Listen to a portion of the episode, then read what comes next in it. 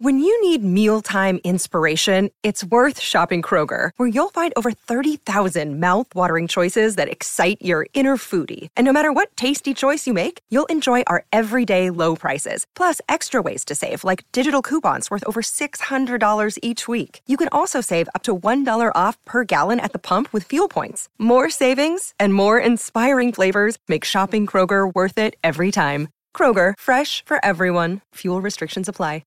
Want to witness the world's biggest football game? Head to iCanWin.com.au, predict Australia's score with a crystal ball, and it could be you and a friend at the FIFA World Cup Qatar 2022 semi finals, all thanks to McDonald's. Maccas, together and loving it. TNC's apply. Massive show. Very, very excited about it, to be honest. I've got topics coming out of my ears. I need your help. I need your contribution. I need for you to join in the conversation this morning. As we always do, we're going to open up the lines and hand it over to you, my good friends of Victoria and South Australia. This morning, some better news on the coronavirus front. Just seeing on Twitter 179 cases in the last 24 hours. So there's a one in front of it, which is um, some encouragement, I guess, but uh, still tragically, there were nine lost lives lost in the last 24 hours. So to everyone in Victoria, keep doing what you are doing and um, bringing these numbers down. But we are here to talk about sport as always. I'm going to give you my AFL's 10 most fascinating figures through until the end of the year. Who is going to fascinate us? Between now and season's end, I've got my top 10. We're going to do that very, very shortly. I want to talk about tough AFL players because uh, David Schwartz has had, to be fair, he's he's had a lot to say in recent times, um, and, and, I can just tell you we're not walking around like zombies. David, we're actually pretty happy to still have a job here at SEN. But thanks for your thoughts. But he did mention in regards to Tom Lynch that um, he's not Dermot Brereton and he's not Barry Hall and he's not tough. I'd like to ask you who is currently tough? Like who is a tough AFL player? Right now because to compare Tom Lynch to Barry Hall and um, who was the other one? I can't even remember who he said. Dermot Brereton, that's right. Who is Barry Hall and who's the current day Dermot Brereton? There's no one, but I'd like to ask you who is genuinely tough. And we're going to speak about the Essendon Football Club. We're also going to speak about Damien Hardwick's comments and who's under the most pressure this weekend because I reckon there are six or seven teams this weekend that just must win, and not all of them will. But I want to get the show underway with this.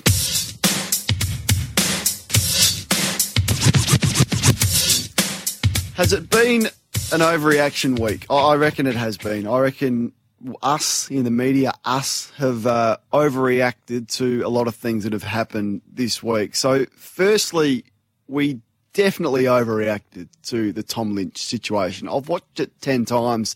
He's hit on Sam Collins. It was almost in the chest. It is something that five years ago in the AFL would have happened 10 times a game.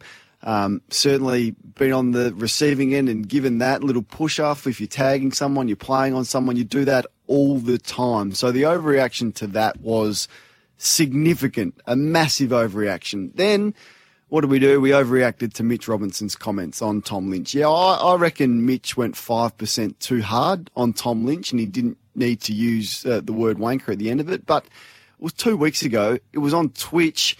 He was playing a video game in a relaxed forum, and we've absolutely smashed Mitch Robinson for those comments after we lauded him two weeks ago for being one of the great characters of our game. And we love what Mitch is doing. So please, Mitch, don't change what you are doing on the back of one comment that has been dug up two weeks ago and everyone smashed you for it. And then yesterday, we overreacted to Damien Hardwick's comments on, on David Schwartz himself. And like Mitch, I reckon if you asked him, he may have gone 5% too hard. And he may not have said that uh, David Schwartz was crying 20 minutes into that grand final. But I loved it. I love people that have an opinion. I love people that aren't boring. Uh, and I think uh, next time Brisbane and Richmond play, the AFL is going to be better for it, thanks to Mitch Robinson's comments. Next time Richmond play, we're going to be better for it. The spotlight's going to be on them, on Tom Lynch. So I just think we need to take a deep breath. We've all overreacted. A lot of people have overreacted this week to some events that have gone on off and on the field. So you can have your say on that. 1300 736 736. People lining up to have their say already at the moment. You know the number. You can text us 0433 98 11 16. We're going to talk a lot of sport today. We're going to talk some American sport. We're going to hear from Port Adelaide uh, GM of football Chris Davies, who has addressed pretty honestly the situation regarding the two Port players who have broken coronavirus protocols. Absolute idiots uh, threatening Port Adelaide season. So we'll hear from Chris, and I want to take your call. So let's get to that now.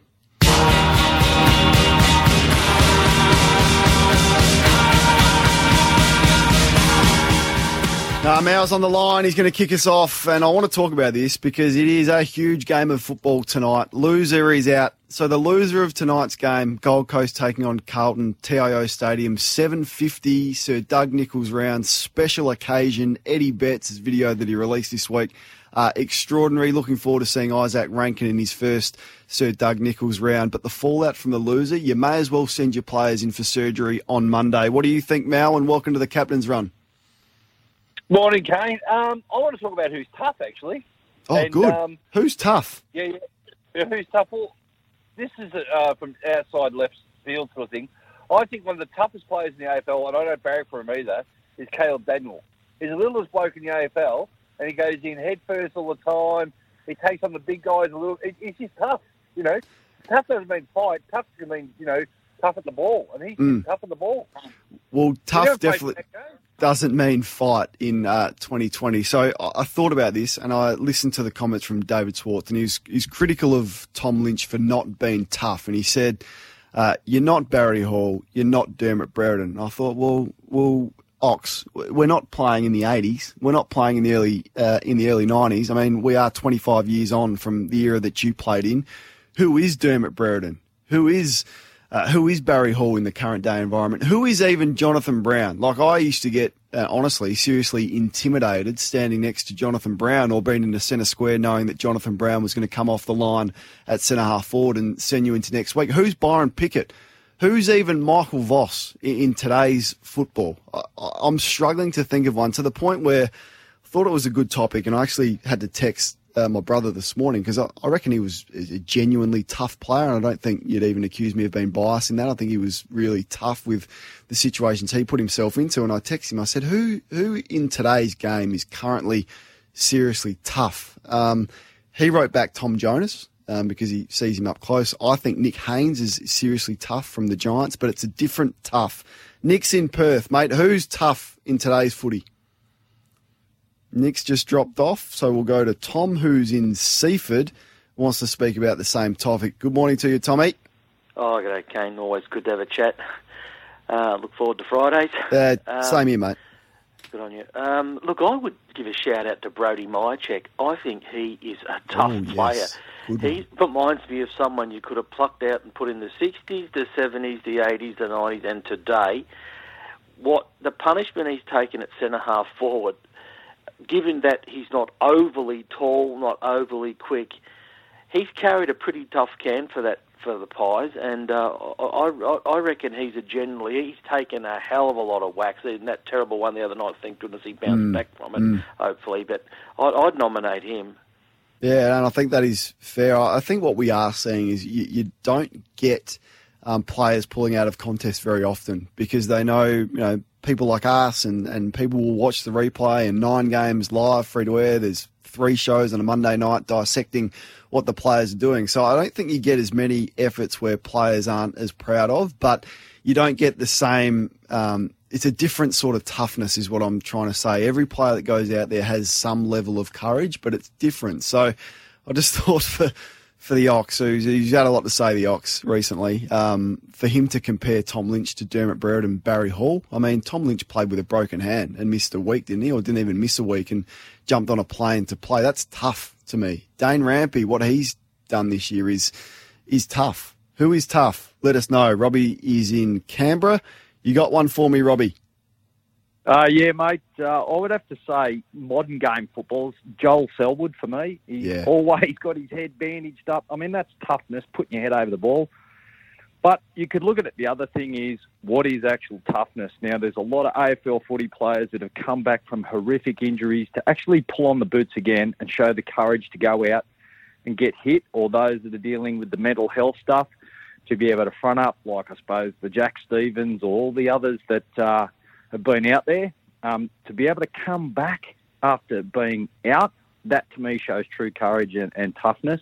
And on Tom Lynch, mate, uh, we've talked about it, talked about it, talked about it. From a coaching perspective, if I've got Richmond this weekend and that my uh, players marking up on Lynch, I'd be saying get in his head, bait him, step on his foot, do whatever you got to do, make him lash out because next week he's going to be spending a bit of time on the sidelines. Yeah, I think it's been highlighted, hasn't it, how nice every AFL player has been this year. So to see Tom Lynch, you know, push push Witherden's head into the ground, to see, you know, the the faking of trying to you know, hit Sam Collins in the head and then punching him in the gut, it's been it's been different because we're just used to players, you know, jumping out after half time and having a good chat to each other and uh, I know Gary Lyon highlighted that on, on Fox Footy during the week, and Ross Lyon did something similar about Hawthorn on Footy Classified it has been unusual to see these types of incidents. I actually like it. It's the way football uh, should be played. There should be a bit of aggro, a bit of aggression without overstepping the line. Now, if Tom Lynch does what Tom Hawkins did and throws a swinging arm in a prelim final and misses it,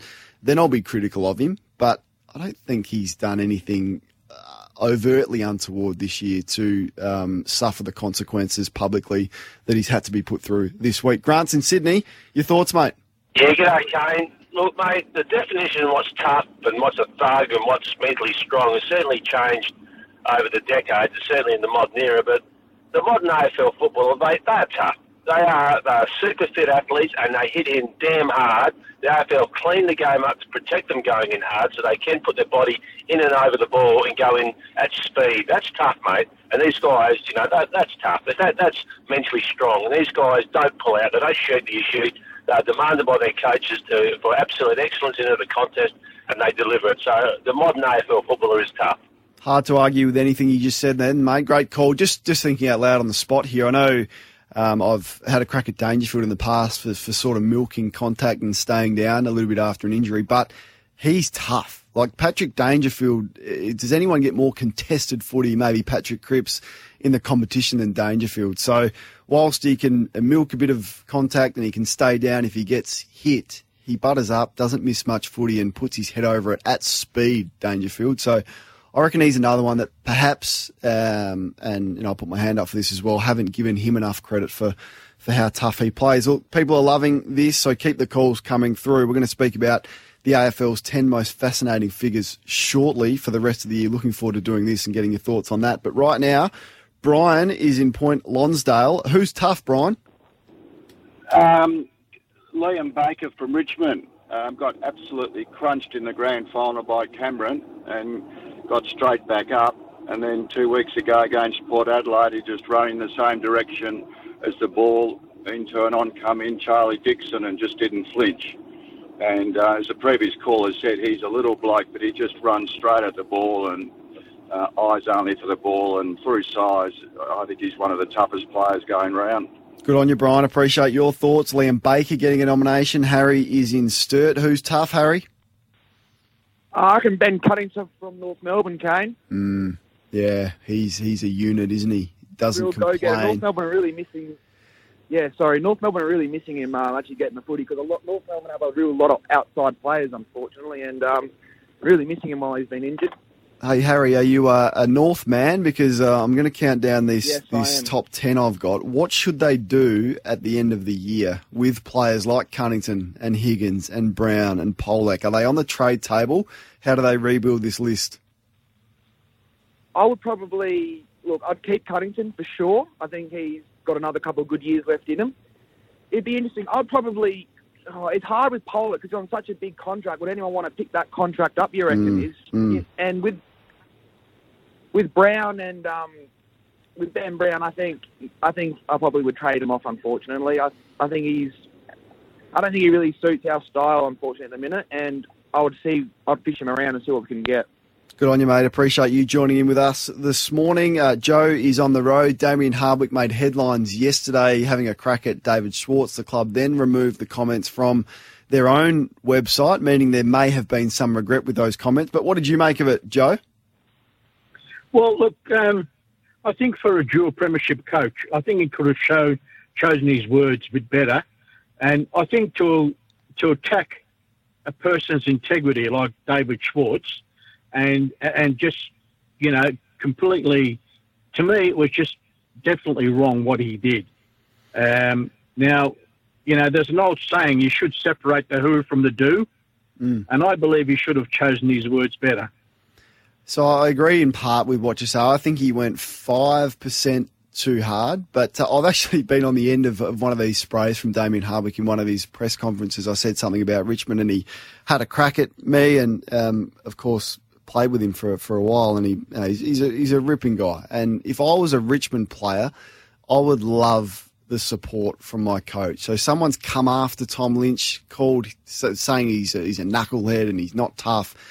Dimmer is backed in his player. I think the best coaches absolutely backing their players to the hilt. Now, did he go 5% too hard in, in using the crying sledge and all of that? Yeah, perhaps he did, but I'm not going to overreact to that. It, it's colour. It gives us something to talk about. Um, and if I was a Richmond player, I would have absolutely loved it. But I appreciate your point of view, Joe, and thanks for your thoughts this morning. Let's go to Frankston. Um, big game for a couple of clubs on the weekend. You want to speak about uh, North Melbourne and the Essendon Footy Club, mate? Have I got Yeah, you you there? Matt? Yeah, I've got you, mate. You're on, loud and clear. Ah, good stuff. Yeah, just with um, we're looking at the Kangaroos over the weekend playing Brisbane. It's probably our um, our most unexperienced team that we put on the park. It's probably our most competitive of the year.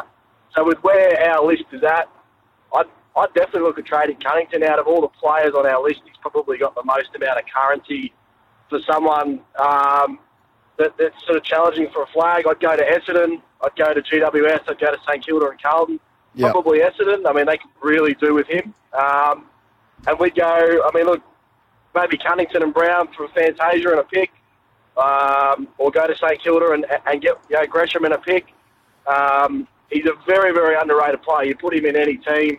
He doesn't have a lot of outside presence, but inside he very rarely gets beaten. Um, and I, I'd go, I- if I'm North, I mean, I know that they've been trying to land a big fish.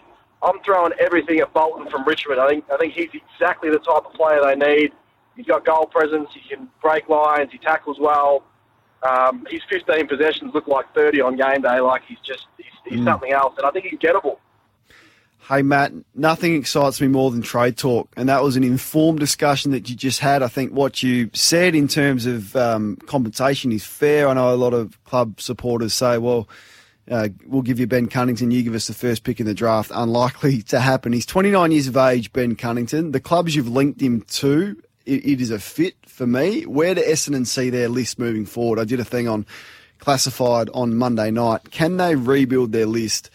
to stay relevant and do something like what St Kilda did to go from 14th in, in 19 to pushing for the top four the Saints this year on the back of you know the five big recruits that they've brought in that, that haven't cost them a lot in terms of a wage. I know Hill significant amount of money, but the rest pretty pretty affordable when you're looking at Ryder, Butler, give up pick 50 for Butler, um, um, and some others. You know Jones not getting paid a significant amount of money. Can Essendon be crafty with that? Does Cunnington fit there? So definitely a fit there. Definitely a fit at Carlton. I'd be interested in Blues fans, Ben Cunnington, to support Patrick Cripps in that midfield. Let us know your thoughts.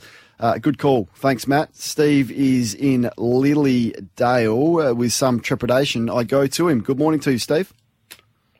Yeah, uh, good morning, Kane. I'm, I'm surprised that you- you're not talking about the big story of the day. I mean, I hardly think that who's the toughest player is the big story of the day. I would have thought. that- Steve, I'm dictated to by my audience. So whatever you want to ring up about, I'll put you on. Now it seems to have struck a chord with the audience talking about tough players. So I, I don't filter the calls, just like I'm not filtering yours. I mentioned we're going to speak to Chris Davies from Port Adelaide very shortly on the coronavirus breach. So now I'll give you your option to have your say.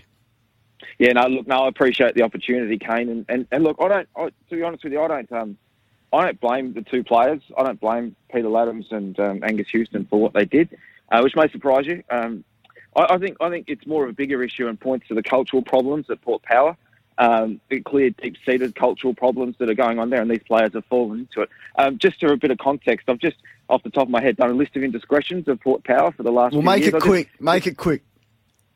Well, what about you got Ollie Wines and his skiing? Is uh, you got the the the, the, the club um, pushing aside 23 years of long history and going with co-captains so much so that Keith Thomas had to apologise. Dougal Howard walking out on the club. Ollie Wines doing everything, the captain of the club, trying to leave the club. Ollie Wines trying to break red COVID. uh, You know, righto, righto, righto. Benny, can we, can, Johnny, can we wind him down? He's he's had enough. He's said his say. I'll speak to you next week. Good on you, Steve. We'll get to Mark, Baz, Alex, Pete, um, who all want to join in the program on the other side of this. Uh, Mark is in Canberra. Good morning to you, Mark. Thanks for joining in the show. Yeah, good morning, Kane. Um, Kane, uh, I want to say I'm a Richmond supporter, but I totally agree what you said about Dimmer. I love him supporting our players, and I think any coach should do the same. But a player who is seriously tough um, and is is um, Trent Cotchin um, because of what he does at the contest. He, sh- he never shirks an issue. If there's a blow, he stands up. I you know he's a good-looking and he's an articulate fellow, but he's got a bit of white line fever, and he's the- one of the re- one of the reasons Richmond has been so successful in the last couple of years because he leads and his team follows, um, and he's he never stands aside when there's an issue to be dealt with. Hard to Um, argue so- with any of that, Mark. Appreciate your thoughts. Trent Cotchin getting a nomination. Baz is in Coburg. G'day, Baz. Yeah, good morning, Kane. Um, I reckon uh, Jack Viney from Melbourne. Tough, tough player, Jack Viney. Clay, Clayton, Clayton Oliver's tough. I reckon Christian Petracca is tough. I reckon Max Gawn is tough. So I get a little bit frustrated when Melbourne lose because they shouldn't be as much as they do with the midfield that they've got. Good nomination, Baz. Alex is in Perth. G'day to you, Alex. G'day, Kane. Um, to me, the toughest player by a country mile is not only tough but is nasty and is out there to hurt people is Big Mummy. Big Shane Mumford. He's a tough individual and a scary individual. Uh, we'll go to Pete on the road. Pete, can you get your point across in 35 seconds? Yeah, mate. I think uh, Damien Hardwick was being instinctive, nothing different than a parent whose child is being attacked. You do anything you do to defend them, I think good on him. Uh, and I think he's simply saying to uh, David Schwartz, people in glass houses should not throw stones. Yeah, no, I, I, I agree with that. Uh, Tim Gossage is listening in Perth. G'day to you, Goss. He nominates Brad Sheppard as a tough player. Stick around on the other side of the news. The 10 most fascinating figures in the AFL coming to you. Would love your thoughts as well. 1300 736 736. Thank you to you, Gibbsy, in fine form as always. 1300 736 736. If you want to join in with me this morning, particularly on the next topic. So, um, I was listening to a podcast the other day, big fan of Bill Simmons' work, and he, he was going through the 25 most intriguing figures for the remainder of the NBA season. I thought, oh, hang on, I can use that. They're always looking for, for ideas, a bit of content. I changed the heading to AFL's 10 most fascinating figures, but it wasn't my idea. Uh, I copied it. So I'm going to start with number 10. Gillon McLachlan, the 10th most fascinating figure for the remainder of season 2020. Now, for a number of reasons, and he could have been higher on this list to be fair to Gill, I'm interested in the pre finals bye. Does he keep that in? Um, is there room for the pre finals bye, which is something that he brought in to stop coaches from resting players in round 23, like Ross Lyon and Fremantle did all along? It would certainly help a lot of clubs. Uh, definitely get some of their injured players back. I'm looking at Collingwood in particular. If they qualify for finals, getting the extra week would be massive for the Pies. So there's that. There's also the grand final. I mean, how does he go about dealing the grand final? Where does it go to? We all think the Gabba, but what's the trade-off? What does the AFL get out of you know shifting the grand final? Maybe for the last time ever out of Victoria. So Gillon McLachlan is fascinating the way that he goes through his work for the remainder of the year. Number nine is Brady Rawlings. Uh, is the list manager at the North Melbourne Football Club. How does he rebuild the North Melbourne Football Club and what strategy does he take? Does he do what the previous list bosses at North have done in the past and target, you know, guns, you know, Heaney, DeGoey, Gaff, all of these players that North have had a crack at? Does he go down the path of getting Hall and Polec and, and these guys back in? And what does he do with Goldstein, with that man Pollock, Ben Brown, Higgins, Cunnington we've spoken about this morning? How many of those does he put up for trade? And what does he do? What's his strategy in terms of getting North Melbourne back to being anything other than a mediocre footy club, which is what they've been for probably the last eight years? Most fascinating figure number eight, Lachie Neale. Now, one more best on ground performance from Lachie Neale, and you can shut down all Brownlow betting. He's got it. So when you think of the great Brisbane players of yesteryear, and we're talking triple premiership players, but also Brownlow medalists, Simon Black, one of our absolute favourites, Michael Voss and Jason Ackermanis. Will he join those three guns at Brisbane in being a Brownlow medalist? He's one best on ground performance away from being just that. Fascinating figure in the AFL for the rest of 2020. Nic Naitanui. If he's not the most popular West Coast Eagles player ever, he's a close second to Ben Cousins. Now, Nic Nat and Andrew Gaff and Brad Sheppard, they heartbreakingly missed that uh, 2018 premiership through no fault of Nic Nat's own. Of course, Andrew, it was his fault and Sheppard had that hammy, but Nic Nat with a knee, he's playing like a man who wants to make up for that. He wants premiership success. Can you imagine if he's not the biggest figure in Perth at the moment in a sporting sense, what he will be if the Eagles win the premiership this year? He's the All Australian ruckman in my eyes, clearly, far and away the All Australian ruckman this year, and a premiership to go with that will make him a Perth legend forever. Ken Hinkley's in the news this week. He's furious about the two players that have broken coronavirus breaches, and it threatens to, well, somewhat derail a pretty successful season to date for Ken Hinkley. He hasn't won a final since 2014, Ken, the coach under the most pressure heading into this season. Um, and he's been on top of the ladder from round one to round 12. What is in store for Ken Hinkley for the remainder of the year? Does the season fizzle out for Port Adelaide, which a lot of people are saying could happen on the back of last Friday night's performance? Or can he get his team into a prelim final or perhaps a grand final, which would be a significant result this year? We'll take a little breather on this. I'm up to number five. So just reiterating 10 most fascinating figures for the remainder of 2020. Gillon McLachlan at 10. Brady Rawlings at 9, the architect of North Melbourne's list and how they go about rebuilding. Lachie Neale looking to join Simon Black, Michael Voss, Jason Ackermanis as Brownlow medalist from the Brisbane Lions. Nic Naitanui searching for that premiership.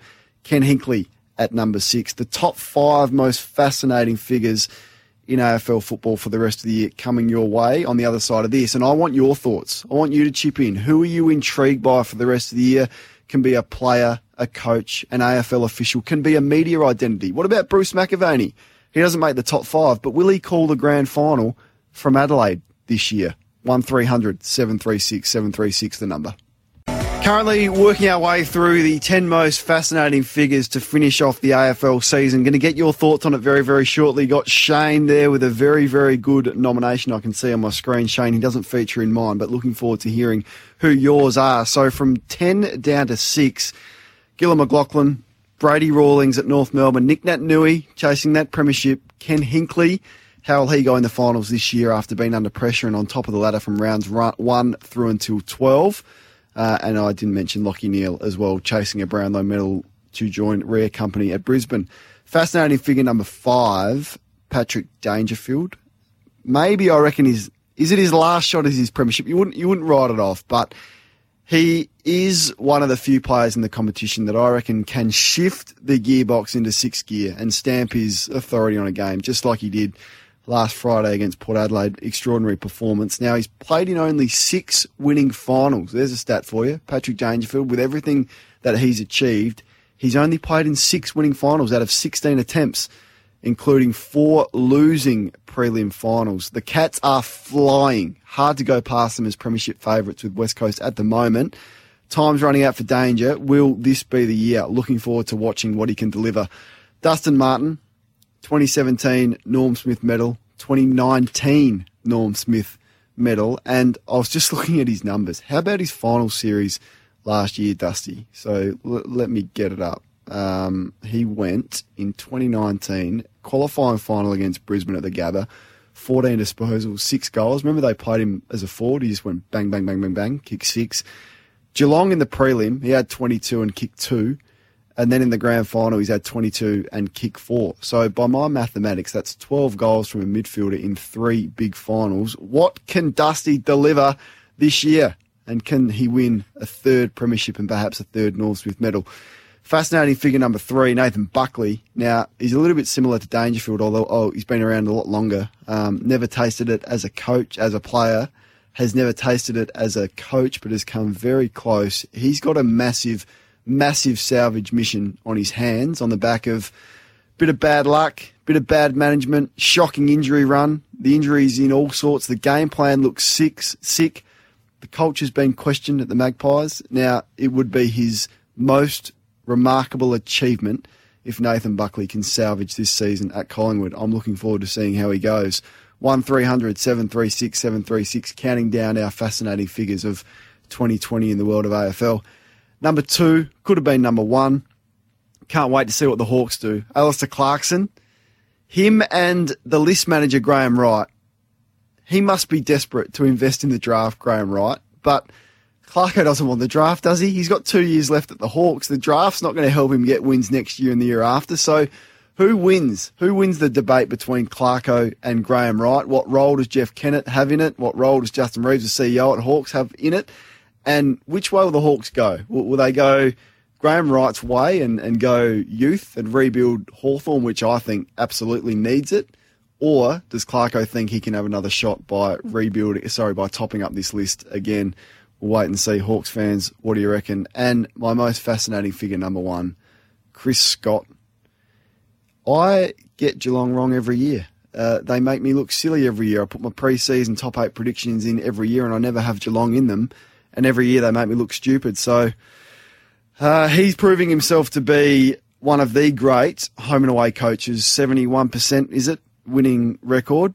Not as good in finals. So a premiership this year would certainly shore up his place in history as one of the best coaches that we have ever seen. But we know finals in recent times haven't been that successful for him. So, what do you reckon? 10 most fascinating figures for the rest of the year Gillon McLachlan, Brady Rawlings, Lachie Neale, Nic Naitanui, Ken Hinkley, Patrick Dangerfield, Dustin Martin, Nathan Buckley, Alastair Clarkson, and Chris Scott. Happy birthday to Mark Williams today. 22nd of August, the great man turns 61. Shane is in Queensland. Shane, oh, you want to join in in this topic? Who is who are you looking forward to watching for the rest of the year? Well, Kane, I reckon the biggest, the CEO that's oversat the biggest fall of grace of any footy club that I can remember. That's from in the grand final in 27 to now stone motherless last and probably 0 and 17. That's Andrew Fagan, the CEO of the Adelaide Footy Club. When he's, he honestly appears quite Teflon coated, and I think the media should call him much more to account than what he's getting away with at the moment. From where the Crows are, it's terrible. Mm, you're a Crows man, Shane? No, I'm a Port man. Did I okay. actually? So people probably laugh with that. But I mean, seriously. No, I think it's fair. You remember? I... You know what Brett Duncanson and the team went through in 2011 and 2012, Kane, and I just the Crows are in a worse situation than Port mm. was then, and they just seem to be getting away with it. Mm.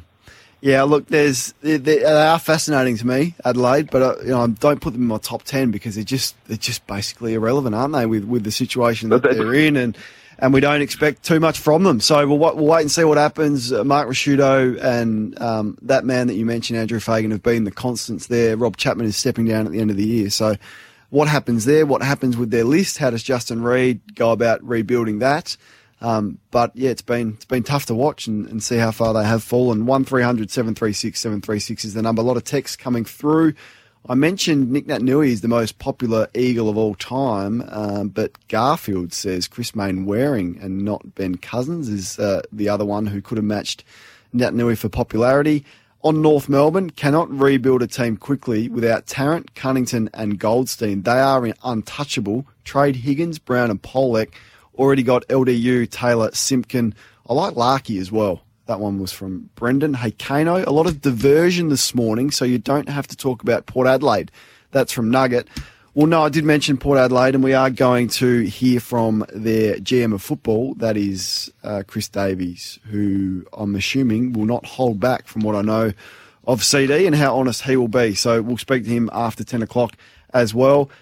Come on, Kane. Hawks are still undefeated in their hometown this year. Brisbane have won just once outside, not the season to judge after all. Well, that is a different perspective. Are we are we letting teams off this year or are we judging them um, based on the situation they're in? I'm not letting any team off. I'm not having anyone say there's an asterisk next to this premiership.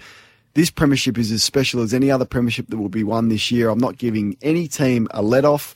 Uh, we know, you know West Coast have been away for a long time. We know, you know the situations other teams have been. Yes, Brisbane have had a massive free kick with their draw and the way that it's worked out.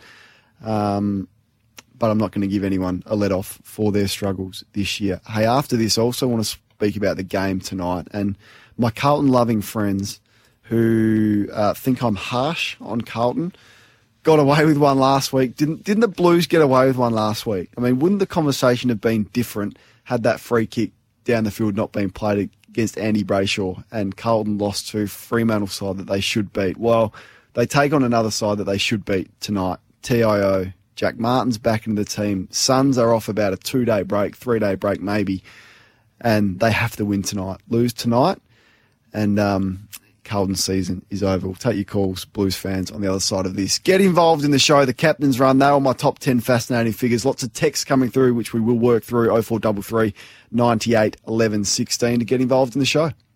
Yeah, I want to give you my thoughts on the Essendon Football Club shortly as well and their coaching succession plan. But let's head to a rainy old Adelaide and speak to Jason. Jason, who is a figure that you're looking forward to watching for the rest of the year?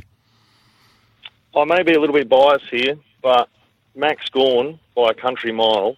This bloke, first year as captain of one of the oldest football clubs in the world, currently injured, has been bashed from pillar to post on the field. His aggression and leadership is amazing. Can he galvanise this list?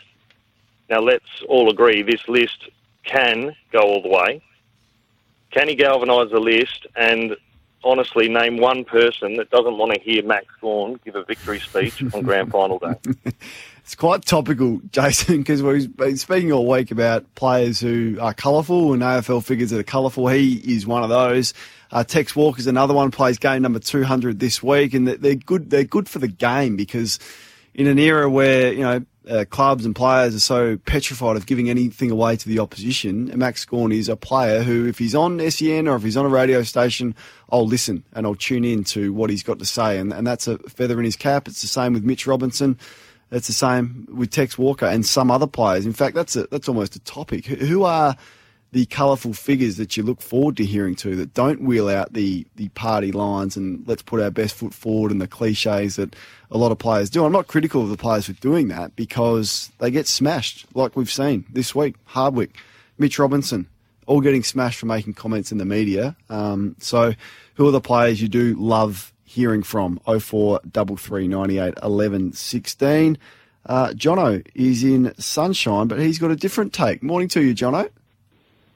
Yeah, um, look, just on the last uh, call that you had, Kane. Um, yeah, Max Gawn, great bloke. You know, uh, love watching him. I reckon he's a he is a superstar. But to say that they've got a list that can go all the way, sort of just I nearly fell over. He, he's got to be kidding that bloke, doesn't he? He's one eyed blue and one eye red. They got no chance, no chance at all.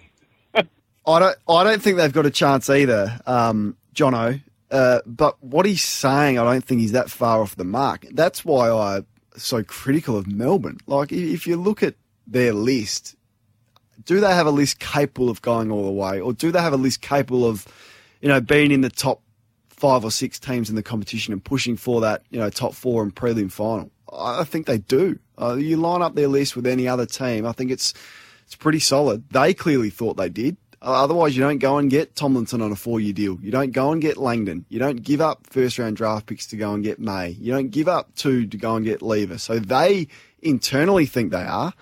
They got close in 2018, but haven't looked like it since.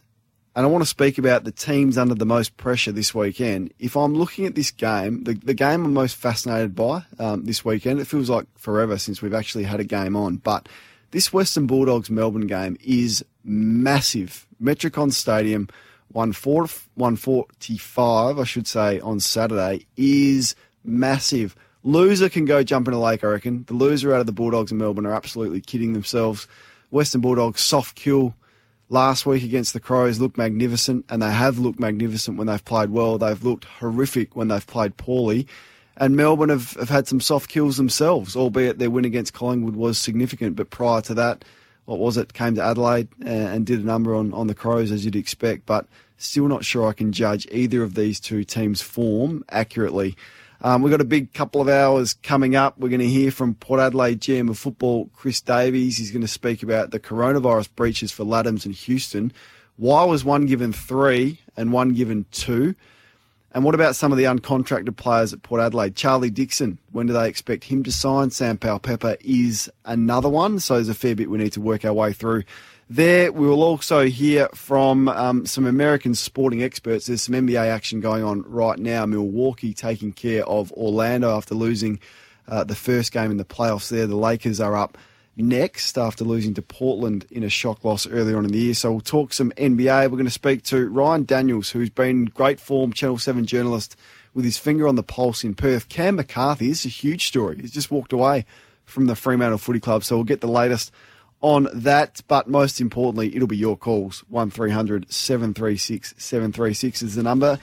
I think we've had about 400 texts. Now, I'm due for some votes on off the bench, but uh, not sure any other program gets as many texts as what we do. Is that fair to say, Benny?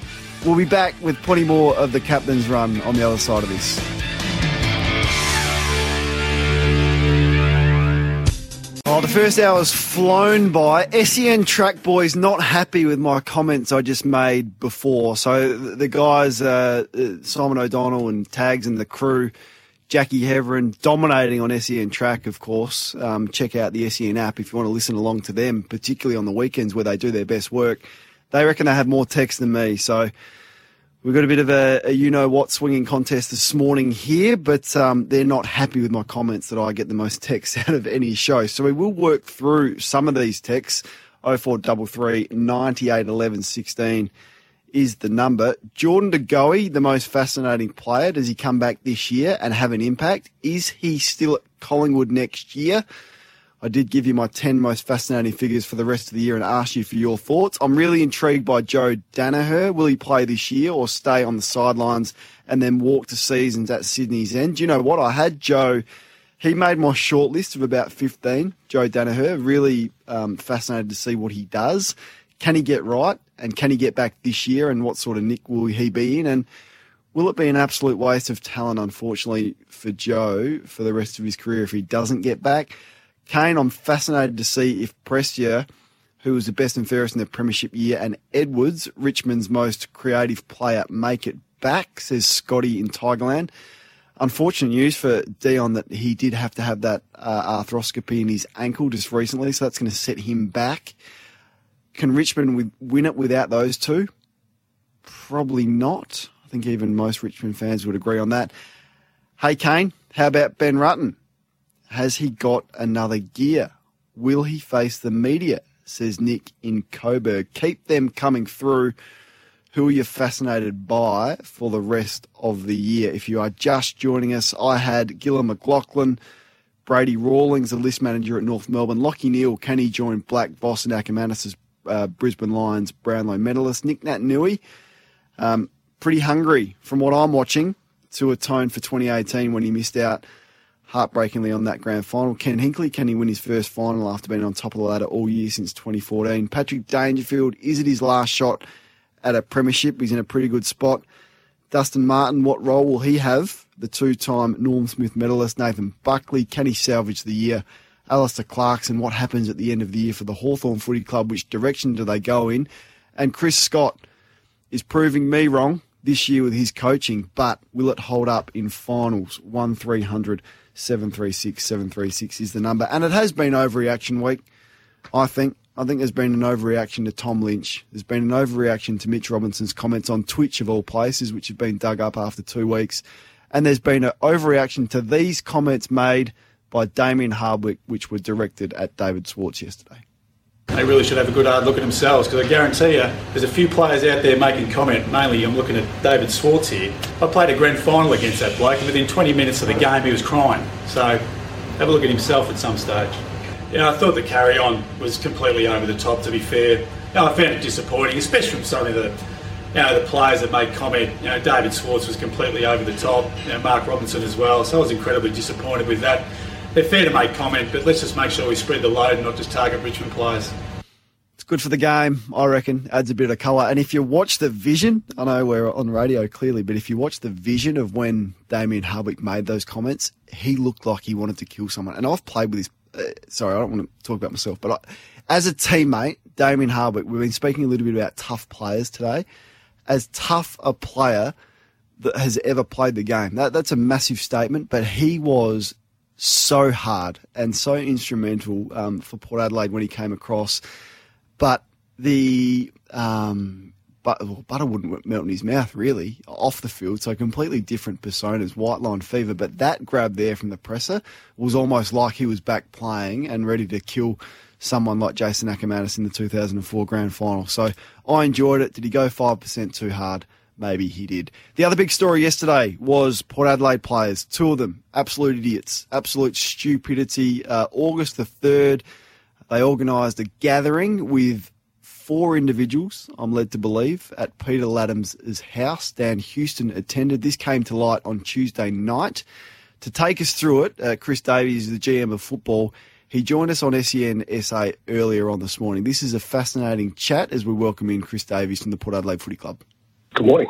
Uh, bit going on yesterday. How, how are you summing up the whole, I suppose, situation? Oh, it was a it was a really diff, uh, difficult and disappointing day. Um, Hazy, obviously, um, the two players involved have, have, put themselves at risk. They've put the club at risk. They've obviously cost themselves, uh, you know, a number of games at AFL level. They've cost the club now a, a significant amount of money at a time where um, you know we're all doing it tough, and, and certainly the club is having to look at the way that it manages its program from a soft cap perspective next year. So, uh, look, I know that uh, both Pete and Dan are absolutely aware of um, the damage that they've done.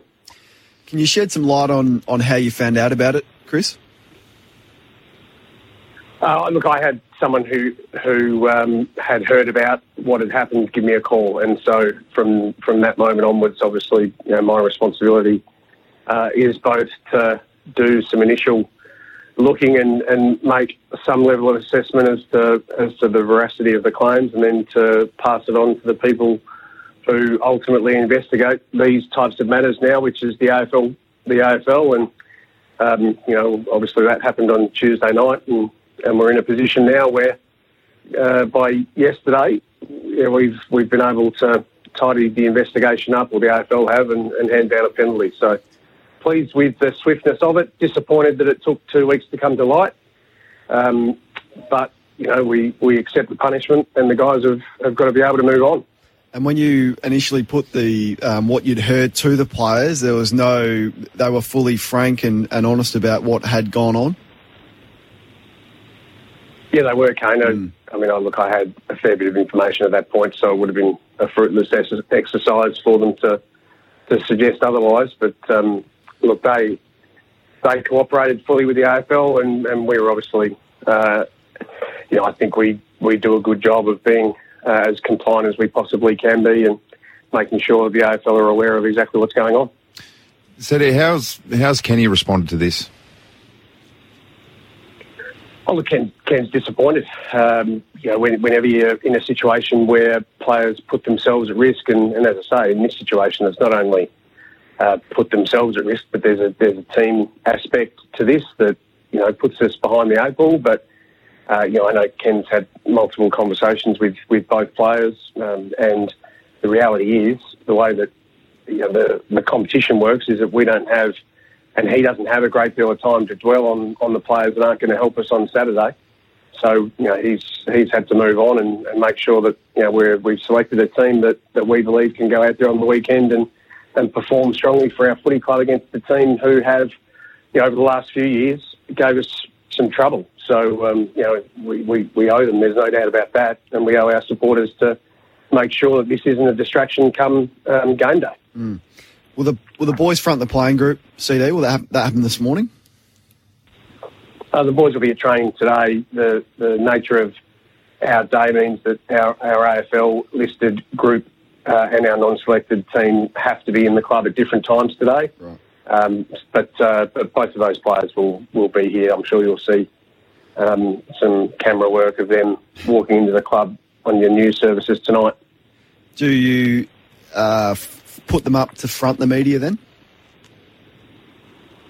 Uh, I'm not sure what um, Daniel Norton's got in mind in terms of you know when they actually speak, but uh, there'll, there'll be there'll come a time absolutely where they, they need to front up. Certainly, uh, the first instance is getting them back into the club and reintegrating themselves, you know, with with the teammates to front the people who are here, and then absolutely they'll need to front um, the media for um, and have a discussion about what was going through their mind. Mm.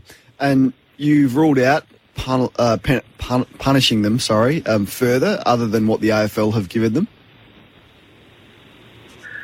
Uh, well, look, we have. Obviously, the the penalties for both of these players are significant in terms of both, um, you know, games missed and the financial aspect that comes with it. Um, you know, they've they've gone through the ringer over the last 24 hour news cycle. I don't think that anyone is going to, to miss the, their behaviour. I don't think that anyone is going to forget what they've done. Uh, I think right now um, the best course of action from here, now that um, the penalties have been handed down, is to provide them, you know, as a club with the necessary support and to reintegrate them uh, into the group. Now, the fact that the AFL have suspended them for that period of time doesn't necessarily mean that they're automatic selections when they come back. I mean, Pete Ladhams had had just got into the team despite showing uh, some obvious promise. Um, as I said yesterday, Pete needs to work out whether he's got the professionalism required to actually play at the level, and, and Dan should know better. Uh, so they'll have to make sure that uh, both of those guys are, are showing the necessary uh, trust towards the group and, and receiving that back before they play at AFL level again. Why was Ladhams given three and Houston two?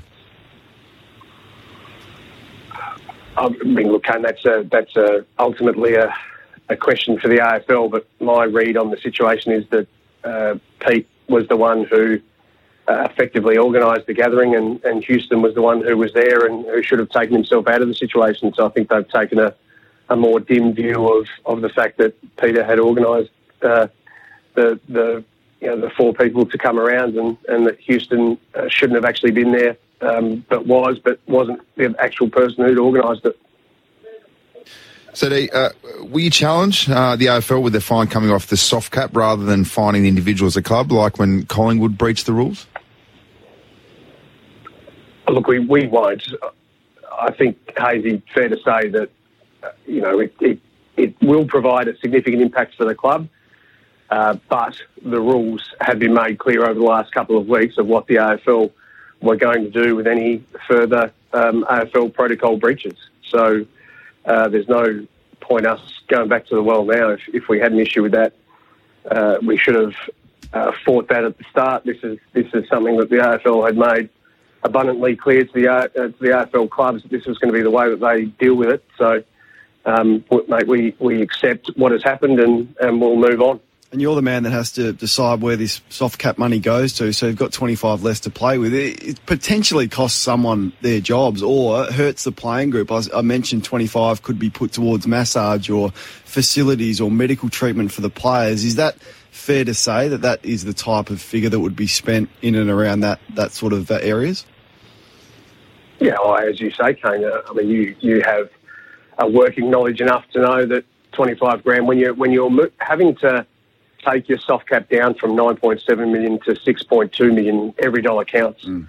And to not have 25 grand or whatever amount is um, will have an impact. Uh, both both players are absolutely aware that um, that the mistake that they've made and the decisions that they've made uh, are are really selfish and will have an impact on uh, either individuals or the program moving forward. But unfortunately, they won't be able to control and, and will be a decision that, as you say, I'll have to make. How do you weigh it up with Charlie Dixon? I know it's Jason Cripps' area, but uh, arguably your most important player this year. There's other clubs that would, would get him if Port don't give him the deal that he's after, but over the five years he's been at Port Adelaide probably hasn't delivered to his pay grade and to expectation. So it's important you don't overreact to one good season of footy, particularly his injury history and his age. Yeah, I think that's I mean, all of those factors get taken into account, Kane, when you're when you're doing uh, any contract, whether that be Charlie's or, or Sam's or, or anyone that we're looking to extend into the future. I mean, those those factors have to get considered. Um, you know, you, you do rely on uh, some good grace in these situations, and and uh, by saying that, I mean that Charlie's been you know, at our footy club for five years. He's got a, a good relationship with Ken and our playing group. Um, you know, he knows that the club has looked after him and supported him through some tough times. Um, and as I say, I, I know that he uh, is happy living in Adelaide. He's got some good friends, including um, you know some of our coaches, Chad included. Um, I, I, would be highly surprised if um, any of that meant that Charlie wanted to you know chase money or years uh, over you know what would be a, a good and fair deal with um, with Port Adelaide. CD, appreciate your time, mate. It's been a busy week for you. You've done the media rounds. We appreciate it this morning and, and good luck on the weekend. Good on you, Kane. Thanks, Andy. 22 minutes past 10 o'clock. Ken Hinkley is speaking to the media at the moment. We'll get the latest from Kenny Hinkley on his thoughts on the breach. We'll also hear from the AFL CEO, Gillon McLachlan, who's done his rounds with 3AW. We'll get his thoughts on that. He speaks about the grand final location as well. So the latest from Gillon McLachlan coming up very, very shortly. And your calls, 1300 736 736. Well, softball's not a sport we speak about often on this show, but it is our pleasure to get on the Softball Australia CEO, David Pryles. He joins me. Dave, thanks for your time. Good morning, Kane. How are you? I'm good. Now, exciting things to happen with your sport. So, Softball Australia is pleased to announce a community club grants program with $60,000 in grants available directly to softball clubs across Australia. Uh, what do we need to know, and how do those that are wanting part of this money to come their way? What do they need to know? Yeah, Kane, we um, we just want to help and support as many of our clubs across the country as possible. Obviously, it's a, it's a really tough time at the moment for everyone, and um, we just want to stimulate grassroots. So we've, we've launched the marketing for the application process. They just need to go uh, online starting next Wednesday for two weeks to softball.org.au, um, fill in a, a, grant, and they can uh, they got the opportunity to get up to thousand dollars they can spend on either recruitment or retention of members. How significantly has the sport been hit, David? Yeah, it's um, it has been hit. I mean, it's it's community sport across the country. Really, um, the Australian Sports Foundation recently did a survey, and um, they're predicting up to sixteen thousand sporting clubs are at risk of closing across the country if they don't get you know sufficient amount of funding within six months. So it's pretty significant for every sport, every community sport across the country, and we want to do our bit. Um, you know, not just for physical well-being, but I, I believe mental, you know, well-being is, is paramount in community sport as well. Dubbed the Back on Base Grants Program, the initiative is aimed at increasing participation and retention across the clubs, as you said. I mean, it's competitive out there with sports, particularly AFLW coming on and the attraction there for, for athletes. You know, basketball would be a support a sport that you compete with as well. What what has been participation numbers like year on year? Yeah, we've got about 25,000 members across the country. Um, it has decreased uh, over the last sort of decade or so. And that is, as you said, because of increased competition. We're trying to put measures in place.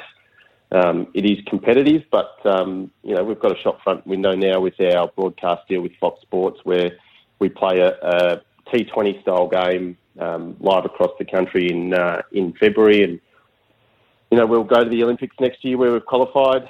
Um, hopefully, it's it's on, mm. and um, you know we've got some fantastic role models in our sport and uh, you know we've got the shop front window, and we hope more people come and play the game. Grant applications range from a couple of hundred dollars to a thousand. They must be put towards retention and participation initiatives, so clubs are encouraged to be pretty creative. Now, the applications will be accepted from Softball Australia's affiliated clubs only and must be submitted between 9am Australian Eastern Standard on Wednesday, the 26th of August, through until 10pm on Wednesday, the 9th of September. Um, do you expect to be a, a significant uptake with this? Yeah, we believe so. This is the first time the sport's done something like this. Um, we want to be a leader uh, in this area, and uh, you know we've probably got roughly 575 clubs across the country. So we hope that the majority of them put in, and and um, with some great ideas in, in, regards to you know recruiting across this uh, COVID 19 period. Mm. Where are you based? Yeah, down here in Melbourne actually. So mm. um, we've been working from home since March, but uh, you know, it's the same for everyone. We're in the same boat, unfortunately. Mm. Well, good on you, mate. Appreciate your time this morning and good luck with this. A fantastic initiative um, for community sport. Yeah, appreciate it. Thanks for your time, Kane. The application form will be open at softball.org.au forward slash community as it's just deleted from my screen. I might get that website up very shortly, Benny, if you can um, just get it up where people can check it out. But just if you put in Softball Australia, I'm sure it will take you to the website if you want to get involved in that. Gillon McLachlan has done his regular media spot on 3AW. The biggest talking point for him was the latest out of Port Adelaide, and he was asked about the breach from Peter Ladhams and Dan Houston. Um, well, yes, in the sense that there is no risk to, because the um, breaches were for from were discovered they were some weeks ago. So there's not a risk to the group because they've been tested over the last 14 days or, or whatever period. It's you know certainly the, the right period. So the, the the risk has been assessed and and and and it's not there. So okay. you know I think where you're going to in terms of um, the distinctions and penalties, right? Mm, there you go. Trying to yeah, understanding that it was from the third of August. Now the club only found out about it on Tuesday night, as we just heard from Chris Davies from Port Adelaide. Then they acted swiftly to um, to inform the AFL and, and, get all the facts straight. And this is the response from the AFL. So he went on to label the breach as completely unacceptable. Yeah, it's just unacceptable, Neil, and that's why they're, you know, there's a, a, significant financial ban for the club and, and multiple matches for these players. It's hard, it's hard to get your head around, but you know, we just got to continue to hold people accountable and, and, and have as much risk mitigation as we can. Well, we thank you to 3AW for this audio of Gillon McLachlan. Big talking point is going to come to a head, surely, will be where the location of the grand final will be held. Each and every week, he's asked about that. Uh, I don't know if it's Tuesday, but it'll be it'll be next week. I mean, what we've, I think we've been pretty consistent. I think yeah, probably on your show as well, Neil. We're aiming for the end of August. You know, we continue to work with the Victorian government wherever we land. We'll be in concert with them, and so without you know, as I said, I'm not trying to sound naive. We've got a contract. We're having very fair conversations with the Victorian government because I think we, we, you know, it's increasingly looking challenging in Victoria again without sounding naive about it. And we are, you know, we're having conversations with, with, others. So I think all of that will come together and we'll have a decision by the end of next week. Now, whether it's Tuesday, Wednesday, Thursday, I'm not sure. Gillon McLachlan speaking this morning with Neil Mitchell on um, 3AW, of course. Now, there was some reports um, circulating earlier on in the week, as broken by Caroline Wilson on Footy Classified on Monday night. Is there going to be a potential delay to the start of the 2021 season? Not under consideration. I mean, as, as we've seen this year, Neil, we're in an uncertain world, but we don't. There is not anything that's being discussed or any any plans to, to delay the start of the season to May, June? No plans to delay the start of the season, so we'll wait and see. The players have a certain amount of holidays that they are owed as part of the collective bargaining agreement between the AFL and the Players Association. So if the season finishes late October, it shouldn't disrupt the start to the pre-season too much, and hopefully I hope anyway, the season starts on time next year, provided everything in is a place to do so. Big last 90 minutes coming up in the show. Would love your thoughts on it. I've got uh, uh, a hot take, as Gary Lyon would call it, on the Essendon Football Club. Uh, we'll get to that on the other side of this. We're going to talk some American sport. We're going to head to Perth for the latest on the stunning situation from Cam McCarthy, who has walked away um, from his contract at Fremantle Football Club. Plenty on the agenda. Would love for you to get involved on the other side of the news with Meredith. Uh, plenty happening at the NBA playoffs, including the Lakers, who are coming up next. Looking forward to that game. Uh, in fact, they're coming. Yeah, they're coming up next, ten thirty, um, eleven o'clock Melbourne time. So looking forward to that one. Can they respond to their first um, game defeat at the hands of the Portland Trailblazers? Moments ago, the Bucks took care of the Magic to level up that series. The Rockets lead 2-0 over the Thunder, and the Heat lead 2-0 over the Pacers. Let's get an expert on. Trevor Lane is from Lakers Nation. He joins us. Trevor, thanks for your time. Oh, no problem. Thank you so much for having me. What about your Lakers? Uh, what is going on? It may take them some time to kick into gear in this finals playoff format after sort of experimenting and taking it easy because their spot in the playoffs was assured. But I don't think any of us expected Dame Lillard to take care of them in game number one? Yeah, certainly. The Lakers were the favorite heading into game one, but um, you know what? The, the Blazers were solid throughout the night. They executed their game plan very well, and they made the Lakers try to beat them from outside the paint. And the Lakers weren't able to do to do that. They just flat out missed wide open shots all game. Shot 15.6 percent from three, and that's not going to get it done. This Blazers team is a real threat, and if the Lakers aren't knocking down shots, they could be uh, could be in some trouble. Mm. So that man Lillard's been described as the best player in the NBA right now. I think it was Stephen A. Smith who said that. Do you agree with that? I mean, he's playing the best right right now. Is he the best player over the course of a season? Probably not, but he's certainly up there. He's one of the best players in the league, absolutely. And and right now in the bubble in Orlando, he's playing at the highest level, and that's why he's the bubble MVP at, at this point. So nobody's playing better than him right now. But overall, if you were to do a a brand new draft or something, mm. I don't think he'd be the, the top pick. But that's certainly no slight to Lillard. He's been been absolutely incredible some talk that he doesn't get the credit he deserves, be it because he, he, the, the the spot that he's in in Portland, you know, doesn't get as much publicity as some of the other um, places. Is that fair? Yeah, absolutely. And you know, part of that is he hasn't had a team to contend. If the Blazers were contending for championships year in and year out, then regardless of being in Portland, he would be getting more publicity. He'd be getting more credit, which he certainly is deserving of it. He's a, an amazing, amazing player. Uh, and so that's you know that's part of the argument when you see players that that leave their teams in order to go join super teams is that the way they're going to get recognition is by winning. And if you continue to toil away in one city like Damian Lillard has, has chosen to do, uh, sometimes it doesn't work out uh, as far as increasing your stock as a as a superstar. But but that said, he's been very comfortable with his choice to stay in Portland. He's a loyal guy, and you got to give him credit for continuing to grind for that city, and, and he's meant so so much to to that region. Mm.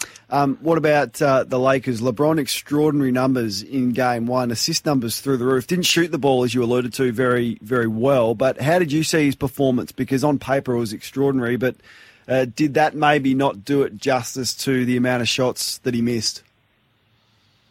Yeah, well, I think the, the incredible thing about LeBron's performance is he puts up 16 assists, and that was with the Lakers missing pretty much everything. Um, can only imagine if they had been had an on shooting night what his assist totals would have been. Probably would have been well into the 20s, which would be absolutely amazing. Uh, as far as as LeBron himself, yeah, he only shot one of five from three, which uh, obviously is not quite up to his standard. The rest of his game was was phenomenal, though. I'd expect him to be more aggressive attacking the basket tonight, more aggressive looking for his own shot because teammates haven't been been hitting them. But um, you know, LeBron had another phenomenal performance. He maybe could have been a little bit uh, more assertive, looking for his own points down the stretch. But it's hard to fault him when he puts up a stat line like he did. Mm.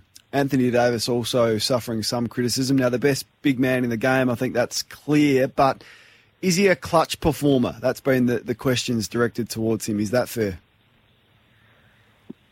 Yeah, so that's that's the question, right? I mean, AD shot eight of twenty four on the night, missed all five of his three point attempts.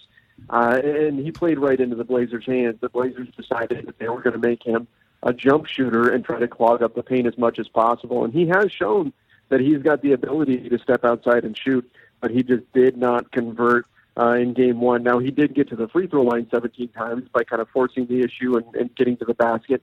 And so that, that certainly helped him out. But overall, they're going to need him shooting better than 8 for 24 from the field. They need better efficiency. So, you know, until he steps up and really breaks out and has a has a big performance, he's going to get get some criticism, and that's that's fair. That's what you take on when you take on that mantle of becoming a superstar. You know that the burden is going to fall on you to help carry your team. Trevor Lane joining us from Lakers Nation. The Lakers up against Portland very, very shortly. Tip off in a matter of moments as they look to square that series up against the Trailblazers. Do you think they'll change up the lineup this week? No. So Frank Vogel has already said he will not change the starting lineup. But from there, I would assume that he's going to be quick on the trigger if things are not working to, to make some changes. We didn't see a whole lot of Dion Waiters. He only played one minute uh, in the previous game. I, I would expect him to get more minutes if things aren't going well. The Lakers simply can't afford to fall down uh, in a two-game hole. So if Kentavious Caldwell-Pope, Danny Green, if these guys aren't knocking down shots, Frank Vogel's hand is going to be forced. He's going to have to look elsewhere and try to find guys that can convert. But I think his first option is to give his guys a chance to prove that they can shoot and play better than they than they did in the last one. And if they show that it, that it's just not working out, then he'll make changes from there rather than go into it changing his whole starting five. All season, it's been Milwaukee, it's been the Lakers, it's been the Clippers. No one would have tipped anyone else probably than those three before this bubble scenario. Has it opened it up for for another franchise to have a real crack at winning it? Can you see anyone outside those three? Yeah, I think things have definitely changed a bit in the bubble. You know, it's a it's a completely different environment, and it's it's changed a lot. And I think that teams like uh, like the Toronto Raptors have shown well. The Houston Rockets have been very solid. Um, these teams, uh, even the, the Boston Celtics, have played well. I, I think it is more wide open than it was when things first shut down, where we did think it was just pretty much the Clippers, the Lakers, and the Bucks that really had a shot at, at winning an NBA championship. I think the field has expanded since then and uh, and who knows where it's going to go. But that's going to lead to an exciting playoff. So I think that's a good thing for the league as a whole. Mm. So take us through the Clippers form as well. I know you're you're a Lakers man and you focus on them more closely than any other team, but they're struggling also. Um, one all against uh, Luka Doncic and the Mavericks. Yeah, so so the Clippers, you know, the the first game they played against the Mavs, I thought that if anything, the Mavs probably played them even.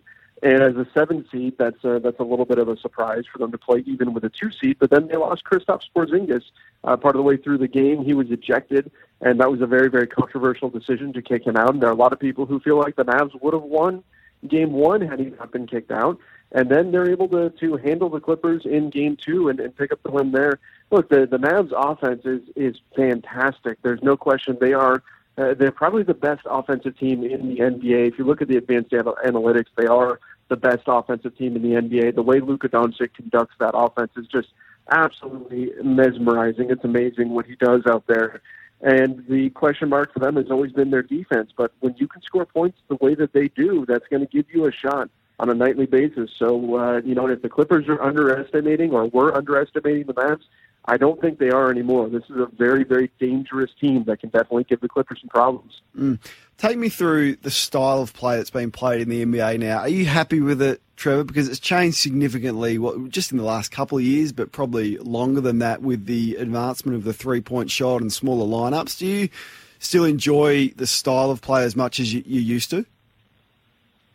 Oh yeah, yeah, absolutely. You know, you're, you're right. It has changed a ton. You know, if you go back and you watch say the Shaquille O'Neal, Kobe Bryant days in the early 2000s, it looks like you're watching a different sport. It's mm. so different compared to the way the NBA is played right now. And but I enjoy it. There's a lot more focus on versatility. Players can't be one dimensional. They have to be able to possess a number of different skills in order to be effective on the floor. And you're also seeing more teamwork.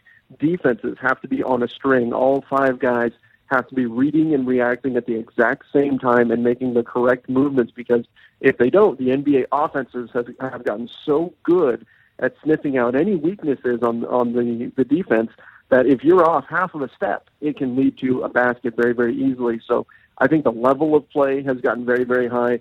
I think the intelligence of NBA teams and NBA coaching staffs just continues to go up and up and up. We're seeing these new wrinkles being thrown in all the time. So I like it. I, I enjoy watching this. I think it's uh, it's a lot of fun seeing the skill level of these players just get better all the time. And the three finalists for the MVP uh, have been named: Harden, LeBron, and Giannis. Um, uh, Giannis Antetokounmpo seems to be the most obvious choice. Can you see any of the other two winning it?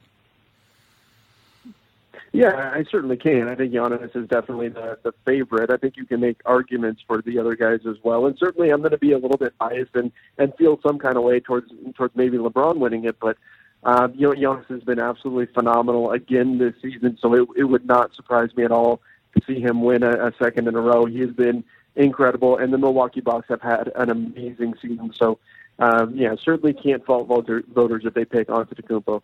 Mm, well, Trevor, I'll let you go, mate, because I know you've got a big game to watch. Game two, Lakers taking on the Trailblazers. Really appreciate the update. Fascinating stuff, mate. Thanks for your time. Hey, thank you so much for having me.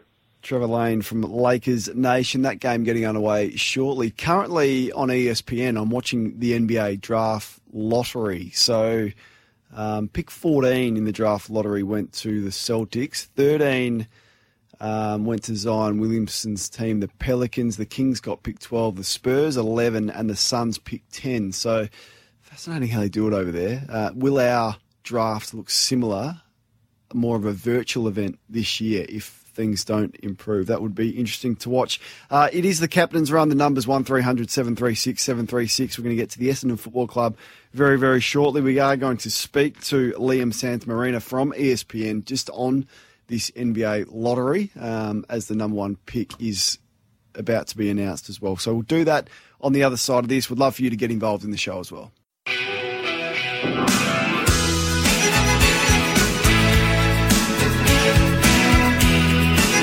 On SEN, the Captain's Run with Kane Cornes. Hey, just repeating the news, AFL CEO Gillon McLachlan says that the venue for the grand final will be announced sometime next week. So uh, I think we all know where and expect where that will be, but uh, we'll get confirmation of that next week. Mark's in South Melbourne. He wants to speak about uh, the St Kilda Footy Club. G'day, Mark. G'day, I talk to you every Friday. Now, the biggest clash of my football club this year against Brisbane. Brisbane Mm. aren't going to. Pro- Do you think Cameron will play? Do you think Rayner will play?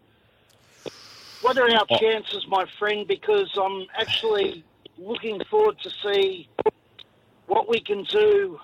Clash of the round. What are your thoughts? Well, the Saints have been good against good opposition, haven't they? So do I think Charlie Cameron will play? I do because I think they'll double down on that. I don't think he should have played last week, but he didn't look right. So I, I think he'll play if he's been medically cleared. Do I think Rayner will play? I don't know. Those teams will be announced. You have to wait until tomorrow afternoon because it's a Sunday game. Look, I wouldn't expect them to win because it's at the Gabba and um, Brisbane play so well at the Gabba. So you would never tip against this current Brisbane team at the Gabba. Um, but St Kilda have been impressive. So, yeah, I'm not sure, Mark. I've sat on the fence. If I had to tip, I'd tip the Lions. Good luck to you, though, mate. I think the Saints have been extremely impressive this year. Time now to get to our next guest. His name is Grant Arnott from Click Frenzy. He's running a virtual canteen for sporting clubs around the country. It's a fundraiser to support your local sporting club. Grant, good morning to you and welcome to the Captain's Run. Thanks, Kane. Thanks for having me. Tell us about Click Frenzy. Yeah, so we run large scale online shopping events, and we got our first ever Click Frenzy Sports um, kicked off last night, so it's on right now. And part of that, um, you know, Click Frenzy Sports is all about fantastic deals on a range of different sporting gear from major brands, and uh, we've got NRL and AFL clubs involved, and um, a whole lot of sporting codes. So uh, very exciting there. But the the big initiative for us this year is the virtual canteen. We know a lot of um, uh, sporting clubs across Australia really struggled during the pandemic. Not not just the Adelaide Crows, but um, every other local community club as well is is really uh, struggling at the moment. And uh, a thousand bucks or so can can make a huge difference between whether they're around this uh, this season or, or not. Um, so the virtual canteen is basically replacing the actual canteen that you can't get to because there's no games on, certainly in Victoria and even in other parts of the country. Social distancing and limited numbers mean that uh, you can't make, make money from the canteen. So the virtual canteen is running all weekend. Um, and we'll probably continue it into next week. It's it's going well, where every club in Australia can sign up and get a, a, a free virtual canteen page to sell virtual pies, virtual um, sandwiches, virtual Coca Cola. We've got four and twenty and Coca Cola sponsoring it, as well as 2XU and Anaconda. So um, it's rolling along now, and, and we're just trying to spread the word and encourage as many clubs as we can to get involved. We've got 400 so far, um, and some of them are you know already up over a couple of grand, which is which is fantastic. And you are encouraging clubs to be a bit creative. Uh, got any highlights for us? Oh yeah, look, uh, that's so. Click Frenzy's offering a five thousand dollar prize to the club who gets uh, the most creative with um, their social promotions, and we've had some absolute crackers come in. If you go to our Facebook page, you can see um, Regency Calisthenics is one standout. Uh, Natty Mook um, Netball Football and Netball Club is another, and, and Roxburgh Park as well. Um, absolute classics. Um, yeah, it just shows when uh, when clubs get together and get creative, even during COVID, even not being able to actually physically get together. Um, the results are, are pretty good, and there's a lot of passion there, and, and you can see it come through. You know, with these clubs that are really, really looking to stay alive. It's as, as you know, Kane. It's um, you know the the grassroots sport is the, the lifeblood of um, a lot of um, country towns specifically, but such a part of so- social fabric. So yeah, we're pretty keen to make sure um, we do our part to make sure everyone can, can stay on the park into next year. And raising some cash too. How much so far? Uh, we're up over 50 at the moment, so we've got a long way to go to, to hit our goals, but we've got the whole weekend ahead of us and a lot of promotions still to come. So, um, yeah, we just uh, can't can't stress enough. Spread the word. Look up your local club. You know, for five bucks for a pie, um, for from a lot of people, will go go a long way to helping these clubs. Mm, good on you, Grant. Appreciate your time, mate. No worries. Thanks, Kane. Look up your local club, see if you can get involved and help out the struggling clubs uh, across uh, Australia. It's been a difficult year, that goes without saying. Um, the NBA lottery is on now, it's finished. So pick four went to the Chicago Bulls, pick three went to the Hornets. The Golden State Warriors got pick two for all of you Golden State fans out there who are hoping to get pick one. That landed with the Minnesota Timberwolves. So uh, interesting way that they do things. We're going to speak to um, Liam Santamaria from ESPN about that, and that Lakers game about to get underway very, very shortly. So we'll keep you up to date with live scores just on that. Jono's on the Sunshine Coast. He wants to speak about the Saints. G'day to you, Jono. G'day, mate. Uh, just answering back to that guy that just rung up about St Kilda and how, how you think they'll go. I was watching the boys train. I've been watching Collingwood and North Melbourne, Melbourne, all the boys up here train. I watched St Kilda train yesterday, mate, and they were absolutely fierce. They were up a notch, and they're up and about. And uh, you can say to that bloke, I can't say to him they're going to win, but I can tell him they're going to have a red hot go. They were up and about, mate. Good on you. Appreciate that. The inside scoop on how the Saints have been preparing for that big game. In fact, there's big games everywhere. I can't. Even the Fremantle Sydney game. I mean, who, who wins? Who wins that one? Not exactly sure. Speaking of big, big last hour coming up on the captain's run. Stick around, 1300 736 736 to join in this morning. The first couple of hours, good morning to you if you're just tuning into us. Earlier on, we spoke to Chris Davies from the Port Adelaide Football Club. We also revealed our 10 most fascinating figures to watch for the rest of the season. I had it as Gillon McLachlan, Brady Rawlings from North, Lachie Neale, Nick Nat Nui, Ken Hinkley, Patrick Dangerfield, Dustin Martin, Nathan Buckley, Alastair Clarkson, Chris Scott. We also heard from the AFL CEO, Gillon McLachlan, who revealed to 3AW that he plans to announce the location of the grand final next week, and he also had strong thoughts to say on Port Adelaide duo who breached coronavirus uh, restrictions. The club was fined $25,000, which will come off their soft cap. Peter Ladhams got three weeks. Dan Houston got two, and we've also discussed the overreaction to some events this week, including Tom Lynch, Mitch Robinson, and Damien Hardwick. Lines are open and available to you as always for the next hour. Looking forward to our next guest, though. He's been in ripping form. He spent a lot of the year at the hub on the Gold Coast. He's now back in his native state of Western Australia. Channel 7's Ryan Daniels joins us. Ryan, thanks for your time again. G'day, Kane. Yeah, good to talk to you. And I'm just preparing, packing the bags to go back to the hub again. Oh. it's been a roller coaster year. Your poor family. No, I know, mate. It's been a long negotiation process. I can tell you, and this stint's going to be a bit longer because you know all signs pointing to finals and grand finals being over in Queensland. So it's looking probably like a seven or eight week stretch this time. So I'm, I'm going to have to uh, maybe make sure I, I visit Pacific Fair a few times and bring some gifts back. I think this time. so I think you might yeah, have to do not that. ideal. What's the rules coming? what's the rules coming back to Perth? Yeah, it's still the 14 day quarantine. So uh, you can quarantine at home though, which is pretty good. Like Okay. last time I sort of I did like a five week stint, came back. Uh, you just have to isolate at home, and you can do that with your family. They don't have to isolate. It's really weird. They sort of go about their business, go to school, go to work. Um, you just have to maintain distancing and things. So it sounds like we're sort of, you know, we're a bit strict over here, and we are, but um, it's maybe in some ways not as strict as it sounds. Mm. I've done that a couple of times from returning from Victoria. Did the police check on you at all? Yeah, they did once, um, but it was it was a bit strange. I mean, I could have I could have easily fudged it. They sort of came around about midweek point. I think it was about seven days in. Came to the door, just said, "Are you Ryan Daniels?" I said, "Yep," and they said, "No worries," and walked off. didn't check any ID. Didn't you know? Didn't look through the screen or anything. So it was a bit strange. Um, and you could easily avoid. I mean, you could easily Mm. avoid it. But my from what I've spoken to a few people, they they've checked everybody, just maybe only once or twice. So it's it's a really strange situation, isn't it? Did you get checked? It is. No, I didn't get checked once. In 28 days I've done, so two stints and, and didn't get checked once. So hopefully they're checking on the others. But um, South Australia and Western Australia are doing very, very well. Hey, mate, big story out of Fremantle uh, Yep. yesterday that broke regarding Cam McCarthy. He's walked away. Take us through this. Yeah, look, on- surface, it, sounds like a, a really sort of sad, devastating situation, you know, where, and a lot of anger and that sort of thing flying around, but it's not really like that. And McCarthy was basically told, the Dockers were up front with him, and, and as you know, some people have said to me, oh, you know, why are they waiting until the end of the year to have these discussions? I'm like, well, these discussions tend to happen throughout a season between management, players, um, about where they're at going forward. And, and basically, Fremantle have said to Cam McCarthy, look, we won't be offering you a contract for next year.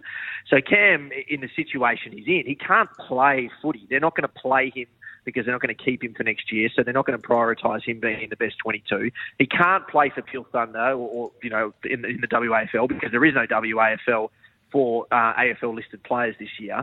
So he can't even show form for you know a prospective third team that he might be able to join in his future. So there's no point in him going to Cairns and playing in some eight on eight scratch match against Mm. you know Gold Coast or Brisbane or whatever. So it, it's basically a mutual parting of ways. They they both agreed that look, this is best for everybody. Don't bother coming to Cairns. Thanks for everything. Um, you go and focus on um, playing and, and maybe getting yourself in shape to get onto another list. He does want to play on um, in the AFL system. He's hoping to play for South Fremantle in the WAFL to finish the year. They're just trying to work out whether they can squeeze him in and, and whether they can actually do that. Um, but look, he believes he's not done from an AFL, AFL perspective. He's still only 25. We know he's got talent. But the marriage between him and Fremantle, it, it never really worked. It was it was sort of unsuccessful from the start. There's been a couple of decent moments, but a lot of uh, a lot of unhappiness in between. Ryan Daniels joins us from Perth, part of the Channel 7 team over there, about to leave um, and go to a hub again. What about um, Jesse Hogan? Uh, where's he at? Always a fascinating figure at Fremantle.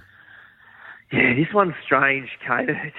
As you would have seen, that they've tried to turn him into a defender, um, but they're also playing him in these scratch matches half as a forward, half as a defender.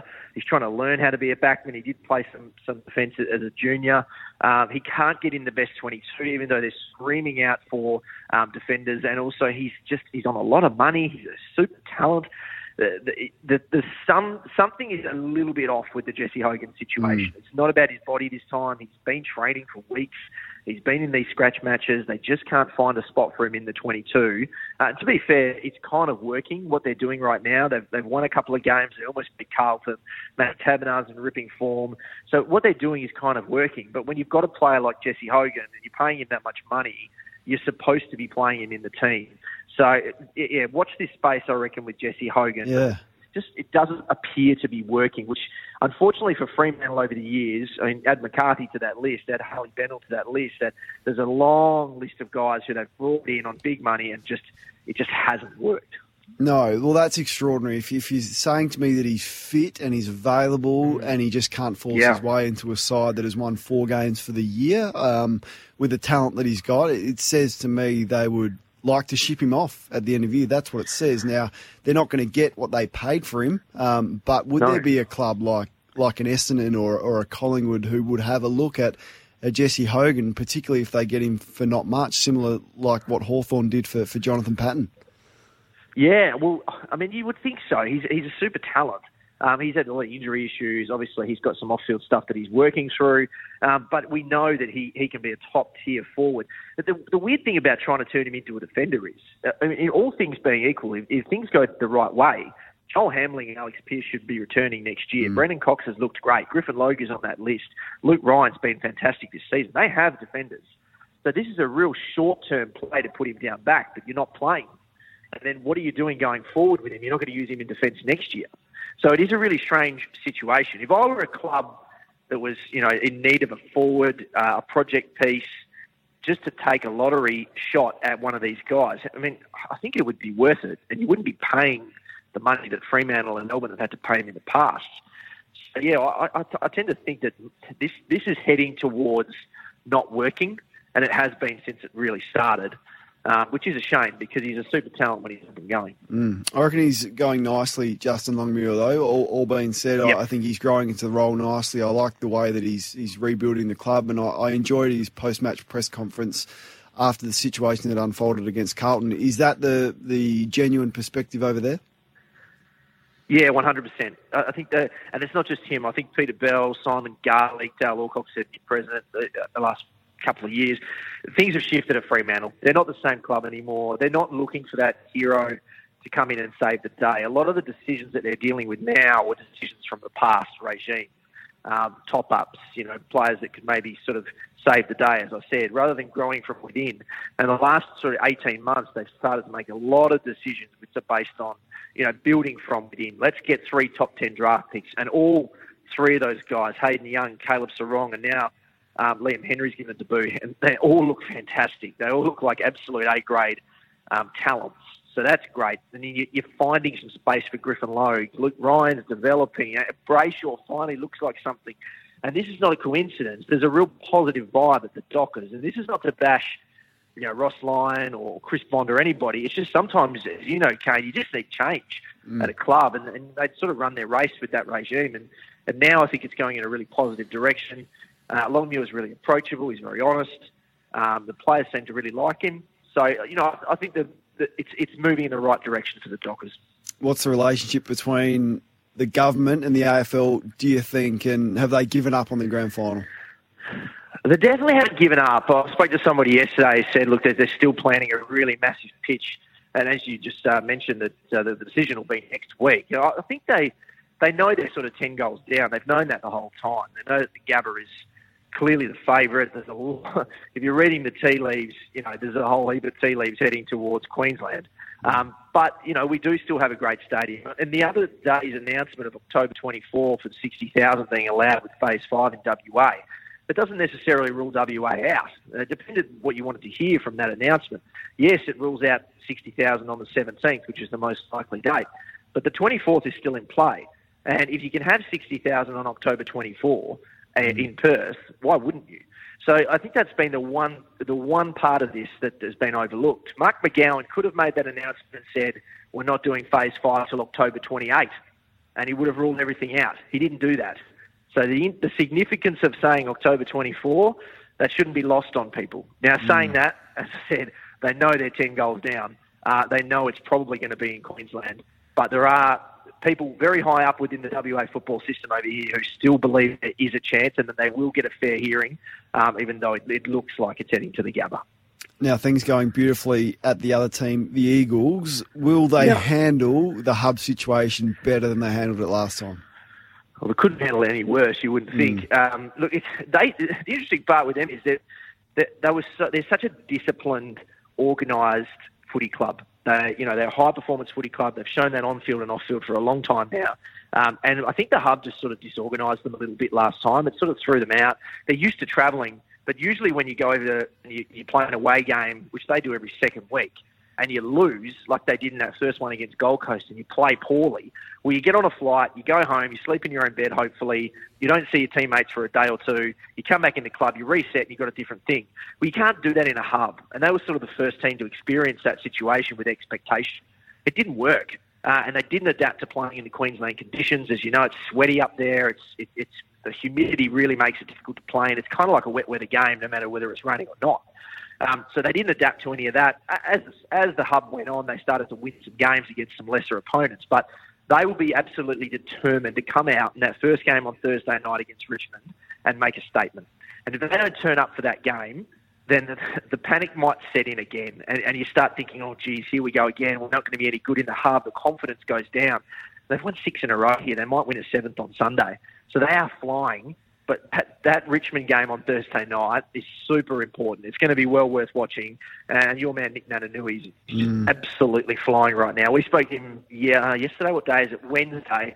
He said there's no plan at this stage to rest this week or against that Richmond game. He's planning to play both of those, and there's actually no rest for him planned. It will happen, but there's no plan so far to do it. So as long as he keeps pulling up well, they'll keep running him out there, and obviously he's crucial in, in, in whatever they do. Well, mate, appreciate the update. You've been all over it. Good luck in the hub. Um, shout out to your family for, for making this happen. But uh, the coverage has been worth it. Look forward to checking in with you uh, throughout the year. Thanks, Kane. Ryan Daniels, uh, a ripping young journalist making his way in WA. He's had a, had a significant year. 1300 736 736. Time now to take some of your calls. You've been patient, a lot of you, including Martin from, I don't even know how to pronounce that suburb, so pickers get stuffed. I'm not even going to have a crack at it. G'day to you, Martin. Hello, uh, Vol. Thanks for taking my call. Pleasure. A long time listener. Um, Love your show. First time caller to you, but uh, call Welcome. the boys in the morning regularly. Um, I've got a few points to make. Um, uh, I'm a passionate Melbourne supporter, originally from the Goulburn Valley, and um, followed Melbourne all my life. And uh, I've got no hair left because uh, I've spent the last 30 years pulling it all out. Um, and um, I, I just want to say the previous callers about an hour ago, one um, said we can go all the way, and the, the next caller said we got no chance. But I, I just want to say that I've never seen Melbourne look so sharp and move the ball quickly. And I want to pay um, uh, accolades to Press, the ruckman, who came in. Um, Max always gives us first use of the ball, and the other teams have, have recognised um, his uh, powerful um, influence on a game, and they, they shark him all the time. And, and we're we're more alert to that now, and we've got the best engine room in the business. Mm. And um, I, you know, like a team of of, of champions won't beat a tam- champion team. So a bit of uh, optimism, bit of optimism, Martin, for the first time in a little bit this year about how far the D's can go. Yeah, our our fringe players are doing so well, and um, it's only your fringe players that make your your better players even better. And uh, oh look, I, I just um, a big hi to uh, Hillary too. Um, she's a mad Melbourne supporter, and you know clubs like Collingwood win a grand final every ten years, and um, we, we've we've uh, had had our share of number one draft picks over the years, and it hasn't worked, and we've tanked, and it hasn't worked, and and I just feel that um, you know what you got to remember is round two. I think we only lost to Geelong by four points. All right, And, uh, mate. Well, good luck. Good luck to you. It's a big game. I, I hope the players haven't got ahead of themselves because the last three weeks have been significant, but they have got a lot of ground to catch up if they want to challenge for this year's flag. But you're right, the, the midfield is as good as any. So hopefully they continue. Big game against the Western Bulldogs this Saturday. Let's go to Hobart and speak to John. Johnny, g'day to you, mate. Yeah, morning, Kano. Um, just interested in your theory on um, draft picks and rebuilding a list from the ground up. I'm just following on from the caller about the Dockers and the, the group of young blokes they got through, as well as your club, Port Adelaide. There, you know, they I think they had three top twenties there maybe two years ago. Speaking as a North Melbourne supporter, how many how many top picks do you think you need over two years to really have some impact? Well, it's not about the amount; it's about who you pick. So it's all it's all well and good to have the picks. You got to make sure the recruiting bloke picks the right guy. And if you're looking at why Adelaide are in the position that they are in, their drafting's been poor in the last four years. So when you look at the first round draft picks that they've got, most of them aren't in the team. Fogarty's not in the team. Jones isn't in the team. McHenry's not in the team. McAsey will probably be rested this week. Galucci's not in the team. It absolutely kills you. So you can have as many picks as you want, but you've got to get the right ones. Um, but in terms of North, it's got to be the experienced players got to be complemented by the youngsters. So St Kilda bring in five experienced guys, but it's not at the expense of the young players that they've brought in. So it is an art to put the puzzle together in terms of how much experience we need, how many guys plus 30, how many in that bracket between 24 and 28, which are going to win it for you, and then how many we build for the future. So, in terms of the exact number, I I can't answer it. What you've got to do is get the elite picks in and nail them. Uh, and premierships are won on draft night. They're not won on the training track or on game day. They're won on draft night. So you better make sure the bloke calling the names out knows what he's doing.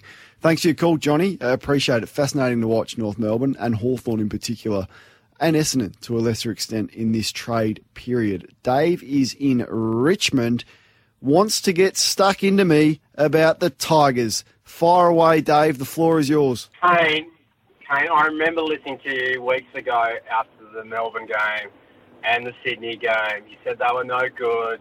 You said, oh, it's just going to be a run, run around this year with all the lesser players and the injuries. Those players are due to come back in the next couple of weeks. And our run home, there's no games in Perth. It's what we're going to Darwin, Queensland, Queensland, Queensland, Queensland, or Adelaide against Adelaide, which is a bye. Um, they should win all those, shouldn't they, really, Kane? And uh, the other question to you is who's going to actually drop out of the team when Astbury, Houli, and Prestia come back in? Who would you drop? Rioli, for one. Um, he, he's not touching it. And I don't get everything right, Dave. I'm happy to put my hand up. And when I said that, when the, the I, I, never said they were no good, so I think you put words into my mouth there. I said I don't think they can win the premiership, is what I said. But I've recently admitted that I probably was a bit hasty with that. And even on Monday, I had Richmond as my fourth seed for the premiership race this year. So they've impressed me. Um, would they be in the same rung as Geelong and West Coast? In my eyes, no. But you know, it wouldn't shock me if they won it. But back-to-back flags are hard to win. Um, but building nicely, no issue with that. Um, and I'm not going to disagree with anything you just said, other than I never said they're no good. I just said I don't think they can win the premiership. So I got that wrong. Put my hand up. I was wrong. Tom in Williamstown. You want to speak about Essendon? Get out of you, Tom. No, I just got a dodgy line there, Tommy. Got a dodgy line. Give us a call back. We'll get you on as quick as we can.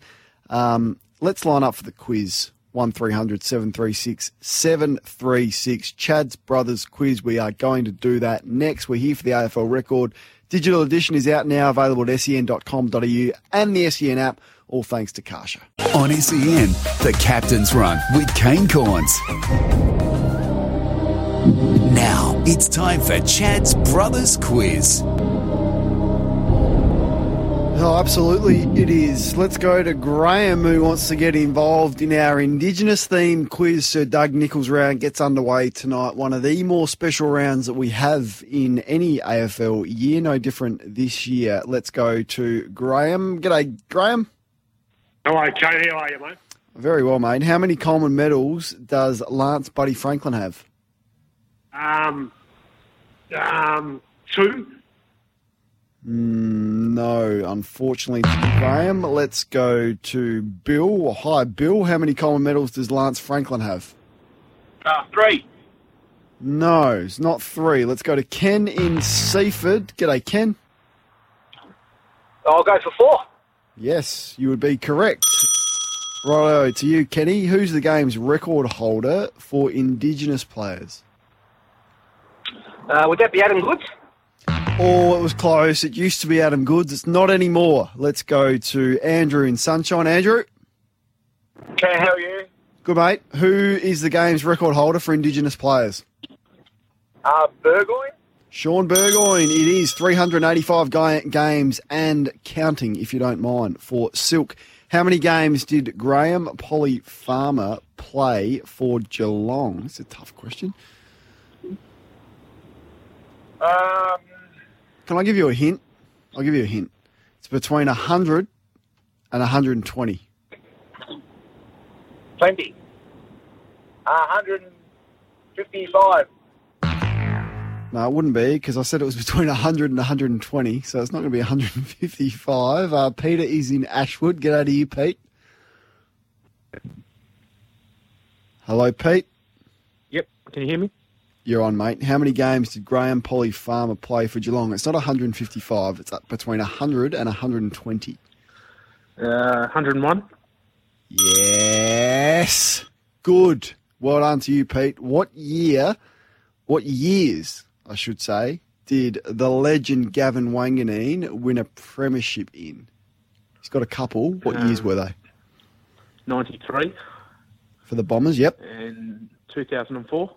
For the all conquering 2004 Port Adelaide team as well. Well done to you, Pete. Last question for the win. How many Indigenous players were in the 2019 All Australian team? Name and so I just need the number, not the names. How many players? Uh, going to go with four. No, it wasn't. Richmond. Daniel is in Richmond. How many Indigenous players were in the 2019 All Australian team, Dan? Um, Wasn't four. two. No, it wasn't four, and it wasn't two. Oh no, you would not believe this. You would not believe it. I don't know if it's rigged. I don't know if this guy is ben Benny Lyon's best friend, but Big Man from Geelong is back. Big Man. Here, Here I am. he is. Here he is. Sammy Menegola. Yes. How many Indigenous players were in the 2019 All Australian team? Let's have a go at three, Kano. What? Oh. No, you're right. No, you're right. You're right. You're right. They, they, they dinged you maybe for winning the quiz too much. This is this is unfair. We're going to have to ban you from the quiz. You are unbelievable at your timing when you come in for the quiz. So the big man from Geelong has won the quiz. He's won another round of golf, would you believe, as well. He's got golf rounds coming out of his ears. When things open up, whew, you got a lot of golf to play, thanks to Club Mandalay. The best in the business. It's a must play course in Melbourne's north. Plenty more coming up in the next half an hour. I want to speak about the Essendon Football Club Urban Armour Australian made hand sanitizer and SEN's official hand sanitizer available now at urbanarmour.com.au. Live NBA playoff action happening in front of us right now. Lakers leading Portland 27 to 21, start of the second quarter. Speaking of the NBA, Aussie Liam Santamaria from ESPN, he's from ESBS and he's from SBS, I should say, and NBL Overtime joins us. Liam, thanks for your time. No worries, Kane. Good to be with you. With you. The uh, NBA lottery has just been completed. Uh, take us through the biggest talking points. I guess the biggest talking point is that the Minnesota Timberwolves uh, landed the number one pick. So uh, T-Wolves fans are pretty excited about that. The uh, the Knicks fans were, were hopeful that they'd be uh, up there and certainly in that top three, but but they sort of slipped slightly down to number eight.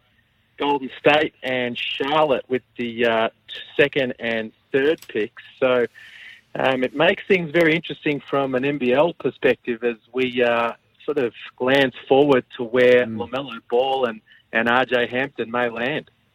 So that that is we saw last year with, with, Zion and the Pelicans getting the pick and the scenes over there in New Orleans. Like he was far and away the number one pick and franchise changing prospect. Really, doesn't seem to be as um, well as clear cut as it was last year with the number one pick.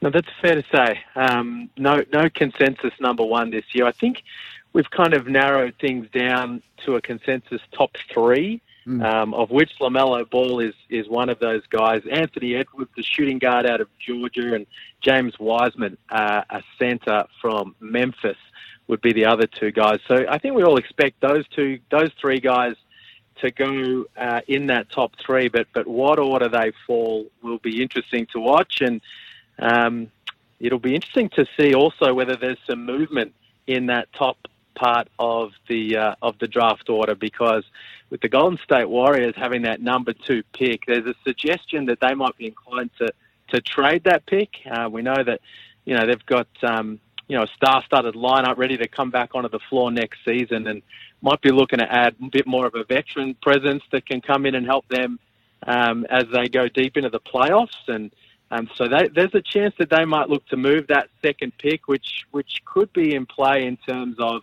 a potential Lamelo Ball landing spot. It makes sense, doesn't it, for for the Warriors to trade that pick? Um, uh, Wiggins is there now. Steph and Clay back, fit and healthy. Draymond Green still, you know, somewhat in the sweet spot of his career. So to go to the draft with that pick doesn't make sense, does it, or, or is that unfair? Um, look, I, I, guess it it always um, depends on what's on offer. Um, you know, they have a, they have a chance to if they if they hold the pick to um, you know to pick up a, a, potential future star and start to look at well, what's their their franchise going to look like down the road. Um, but if there's you know somebody that's put on the board for them or put on the table that's um, enticing enough to, to move that pick, then then that would certainly be in play. But look, my expectation would be that they that they would trade um, as you suggest, and um, that'll you know certainly be very interesting because, as I said, we, we expect Lamelo Ball to to fall in those top three picks, and that could change where he falls if he is the first pick, LaMelo Ball, what could it do for the NBL when, of course, travel restrictions and borders are open and all that type of thing? Will it be a more common pathway for, for players destined for the NBA to come here and, and play their basketball? I mean, it will certainly be a big um, statement of respect for the league. I think the fact that he's he's slated pretty much by everyone to, to, to get drafted inside that top three, I think that's already a pretty big statement, um, a recognition mm. of the quality of our league. The fact that he came over here and did what he did in our league, um, there's an appreciation for the fact that that was against really tough competition. That was against one of the highest standard leagues uh, on the planet, and so that it should be taken, um, you know, and appreciated quite highly. So I think there's already that level of, of respect and regard, but you know, would certainly everyone's gunning for that number one spot, and um, I think that statement would be a bit louder and more maybe broadly heard if he if he did get picked number one. Speaking of the NBL, slated to start uh, early December, you think that's all on track with the situation unfolding at Melbourne United and, and maybe struggling to get the imports out to to Australia? Look, we remain hopeful.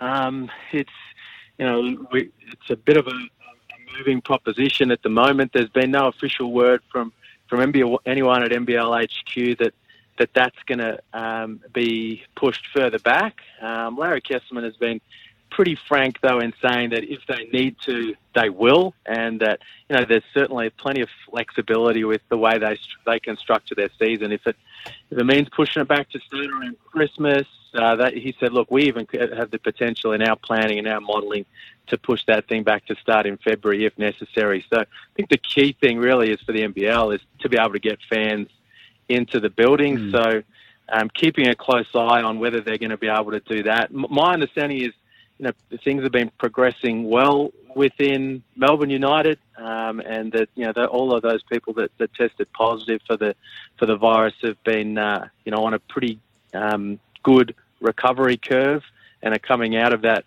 uh, now. So that's that's positive signs, and you know certainly the positive signs in terms of the stabilising numbers here in in Victoria and in Melbourne um, are helpful as well. But um, at this point, everyone still remains confident of that December three start date. But um, I guess it's a it's a cautious optimism at this point.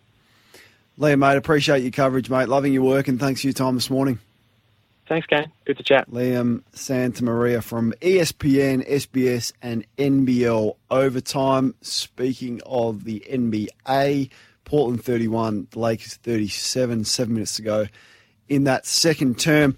I've sort of been teasing the Essendon discussion I've had uh, all morning. I I just went back to something I said in September when the coaching succession plan was announced at the Bombers.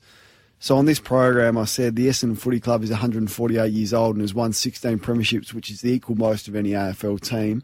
For much of the 148 years, it has been the envy of the competition and opposition supporters. I certainly admired the Bombers for its ruthless edge, competitiveness, September performances, and army of passionate fans. The club certainly didn't live up to that reputation, though, this week. This was referring back to September. The decision to replace coach John Worsfold in 2021 with assistant coach Ben Ratton, lacked, Ben Rutten, lacked courage and conviction. It's downright confusing.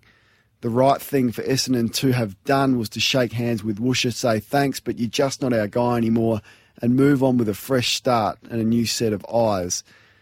There's no doubt there will be a sense of sameness for the Essendon players who return from holidays to confront the same coach this pre-season. And what about Rutten? Has convinced them that he's the coach capable of taking this extremely talented yet inconsistent side that has teased us all year. This is last year. Why is he their guy? The highly touted assistant coach was poached from Richmond to look after the Bombers team defence. On the raw numbers, the Bombers conceded 1,784 points in the home and away season, ranking them 12th in the competition, whilst the opposition scored over 100 points six times, including the elimination final where they were embarrassed by West Coast. Hardly impressive numbers. 12 months on is an eternity in the AFL. And what if, this was me speculating, Alastair Clarkson, Damien Hardwick, Nathan Buckley, Chris Scott, or Leon Cameron became available and were willing to take the reins at Essendon? Well, too bad, Bombers fans. You can't go anywhere near the game's best coaches because you've locked yourself into Worsfold and the untried Rutten for the next four seasons. So that was part of what I had to say. And you get some things wrong, but I absolutely nailed that. Like, how is the succession plan 12 months on looking at Essendon? 1300 736 736. Bombers fans, are you happy now with the succession plan that is in place? And why did they lock in to Ben Rutten for four years when they could have had a crack at many other experienced coaches, say um, like a Justin Leppitsch or a Michael Voss, because we know these coaches are having the most success currently in the AFL. 1300 736 736. And also, if you want to have a crack at the shoebox, great prize to give away as well. You can ring us and give us a call in the next 10 minutes before Dwayne Russell with Dwayne's World takes over the microphone. On SEN, the Captain's Run with Whose Kane Corn. shoebox is this? For memories.com.au. Keep your memories alive for future generations. Righto, memories.com.au. Keep your memories alive for future generations. Loving this little competition. Glenn wants to have a crack. He's on the line. Glenn, what's in the shoebox?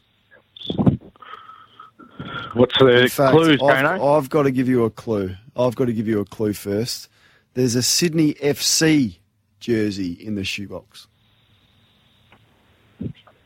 Uh, Clint Bolton.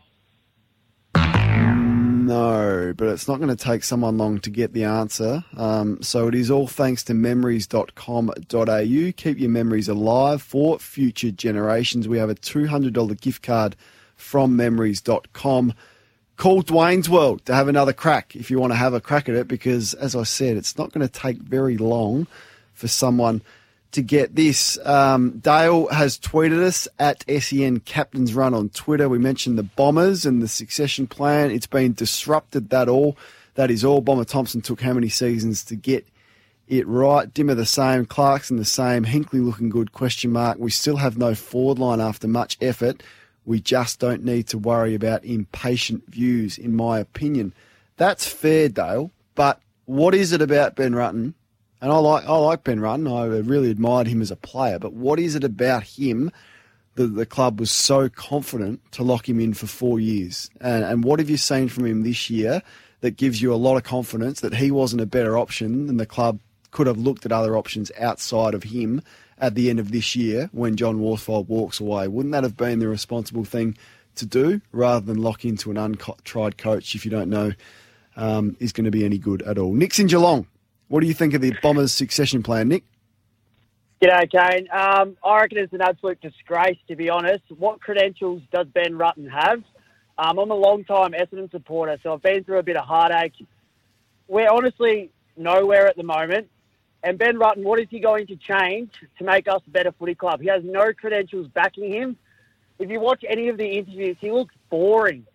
The players have no excitement around him. He just looks boring. And on another note, can we just draft an inside midfielder? That's all we want.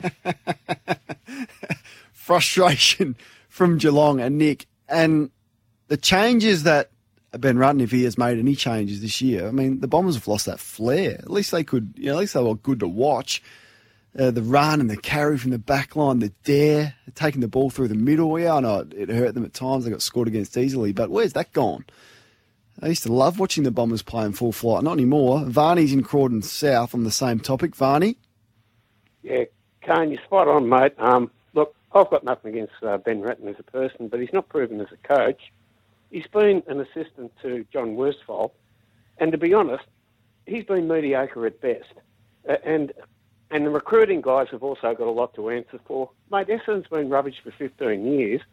I reckon a, a broom's got to sweep through that, John, because we're just going to be mediocre for another four, four years if they knock this bloke up. Why don't they go after Ross Lyon or someone with, you know, credentials? Come on, That we're was- in a desperate yeah. situation. That was my point. Where in September, when I when I launched that sort of editorial off the top, I just repeated this morning. I, I would have had a look at Ross Lyon. You know, does he want to do it? What can he bring? You know, open the process up to all the viable candidates. There's so many untried or tried. Even if you look at you know someone like a Justin Leppitsch or a or a Michael Voss on the back of the success Brett Ratten has had, that I think were more suitable to the Bombers than just tying it up with Ben Rutten for four years on the back of no evidence that he was going to be the guy. And I'm with you. I'm with you, Varney. I've nothing against Ben Rutten. Um, and um, I hope he does a good job. But I'm yet to be convinced about the Essendon Football Club. We're out of time. How about that? That flew three hours. Your calls were terrific as always. I hope everyone stays safe and has a magnificent weekend. Footy back on tonight. How good is that? Stick around for Dwayne's World after this, and I'll see you at nine o'clock next Friday. Want to witness the world's biggest football game? Head to iCanWin.com.au, predict Australia's score with a crystal ball, and it could be you and a friend at the FIFA World Cup Qatar 2022 semi finals, all thanks to McDonald's. Maccas, together and loving it. TNCs apply.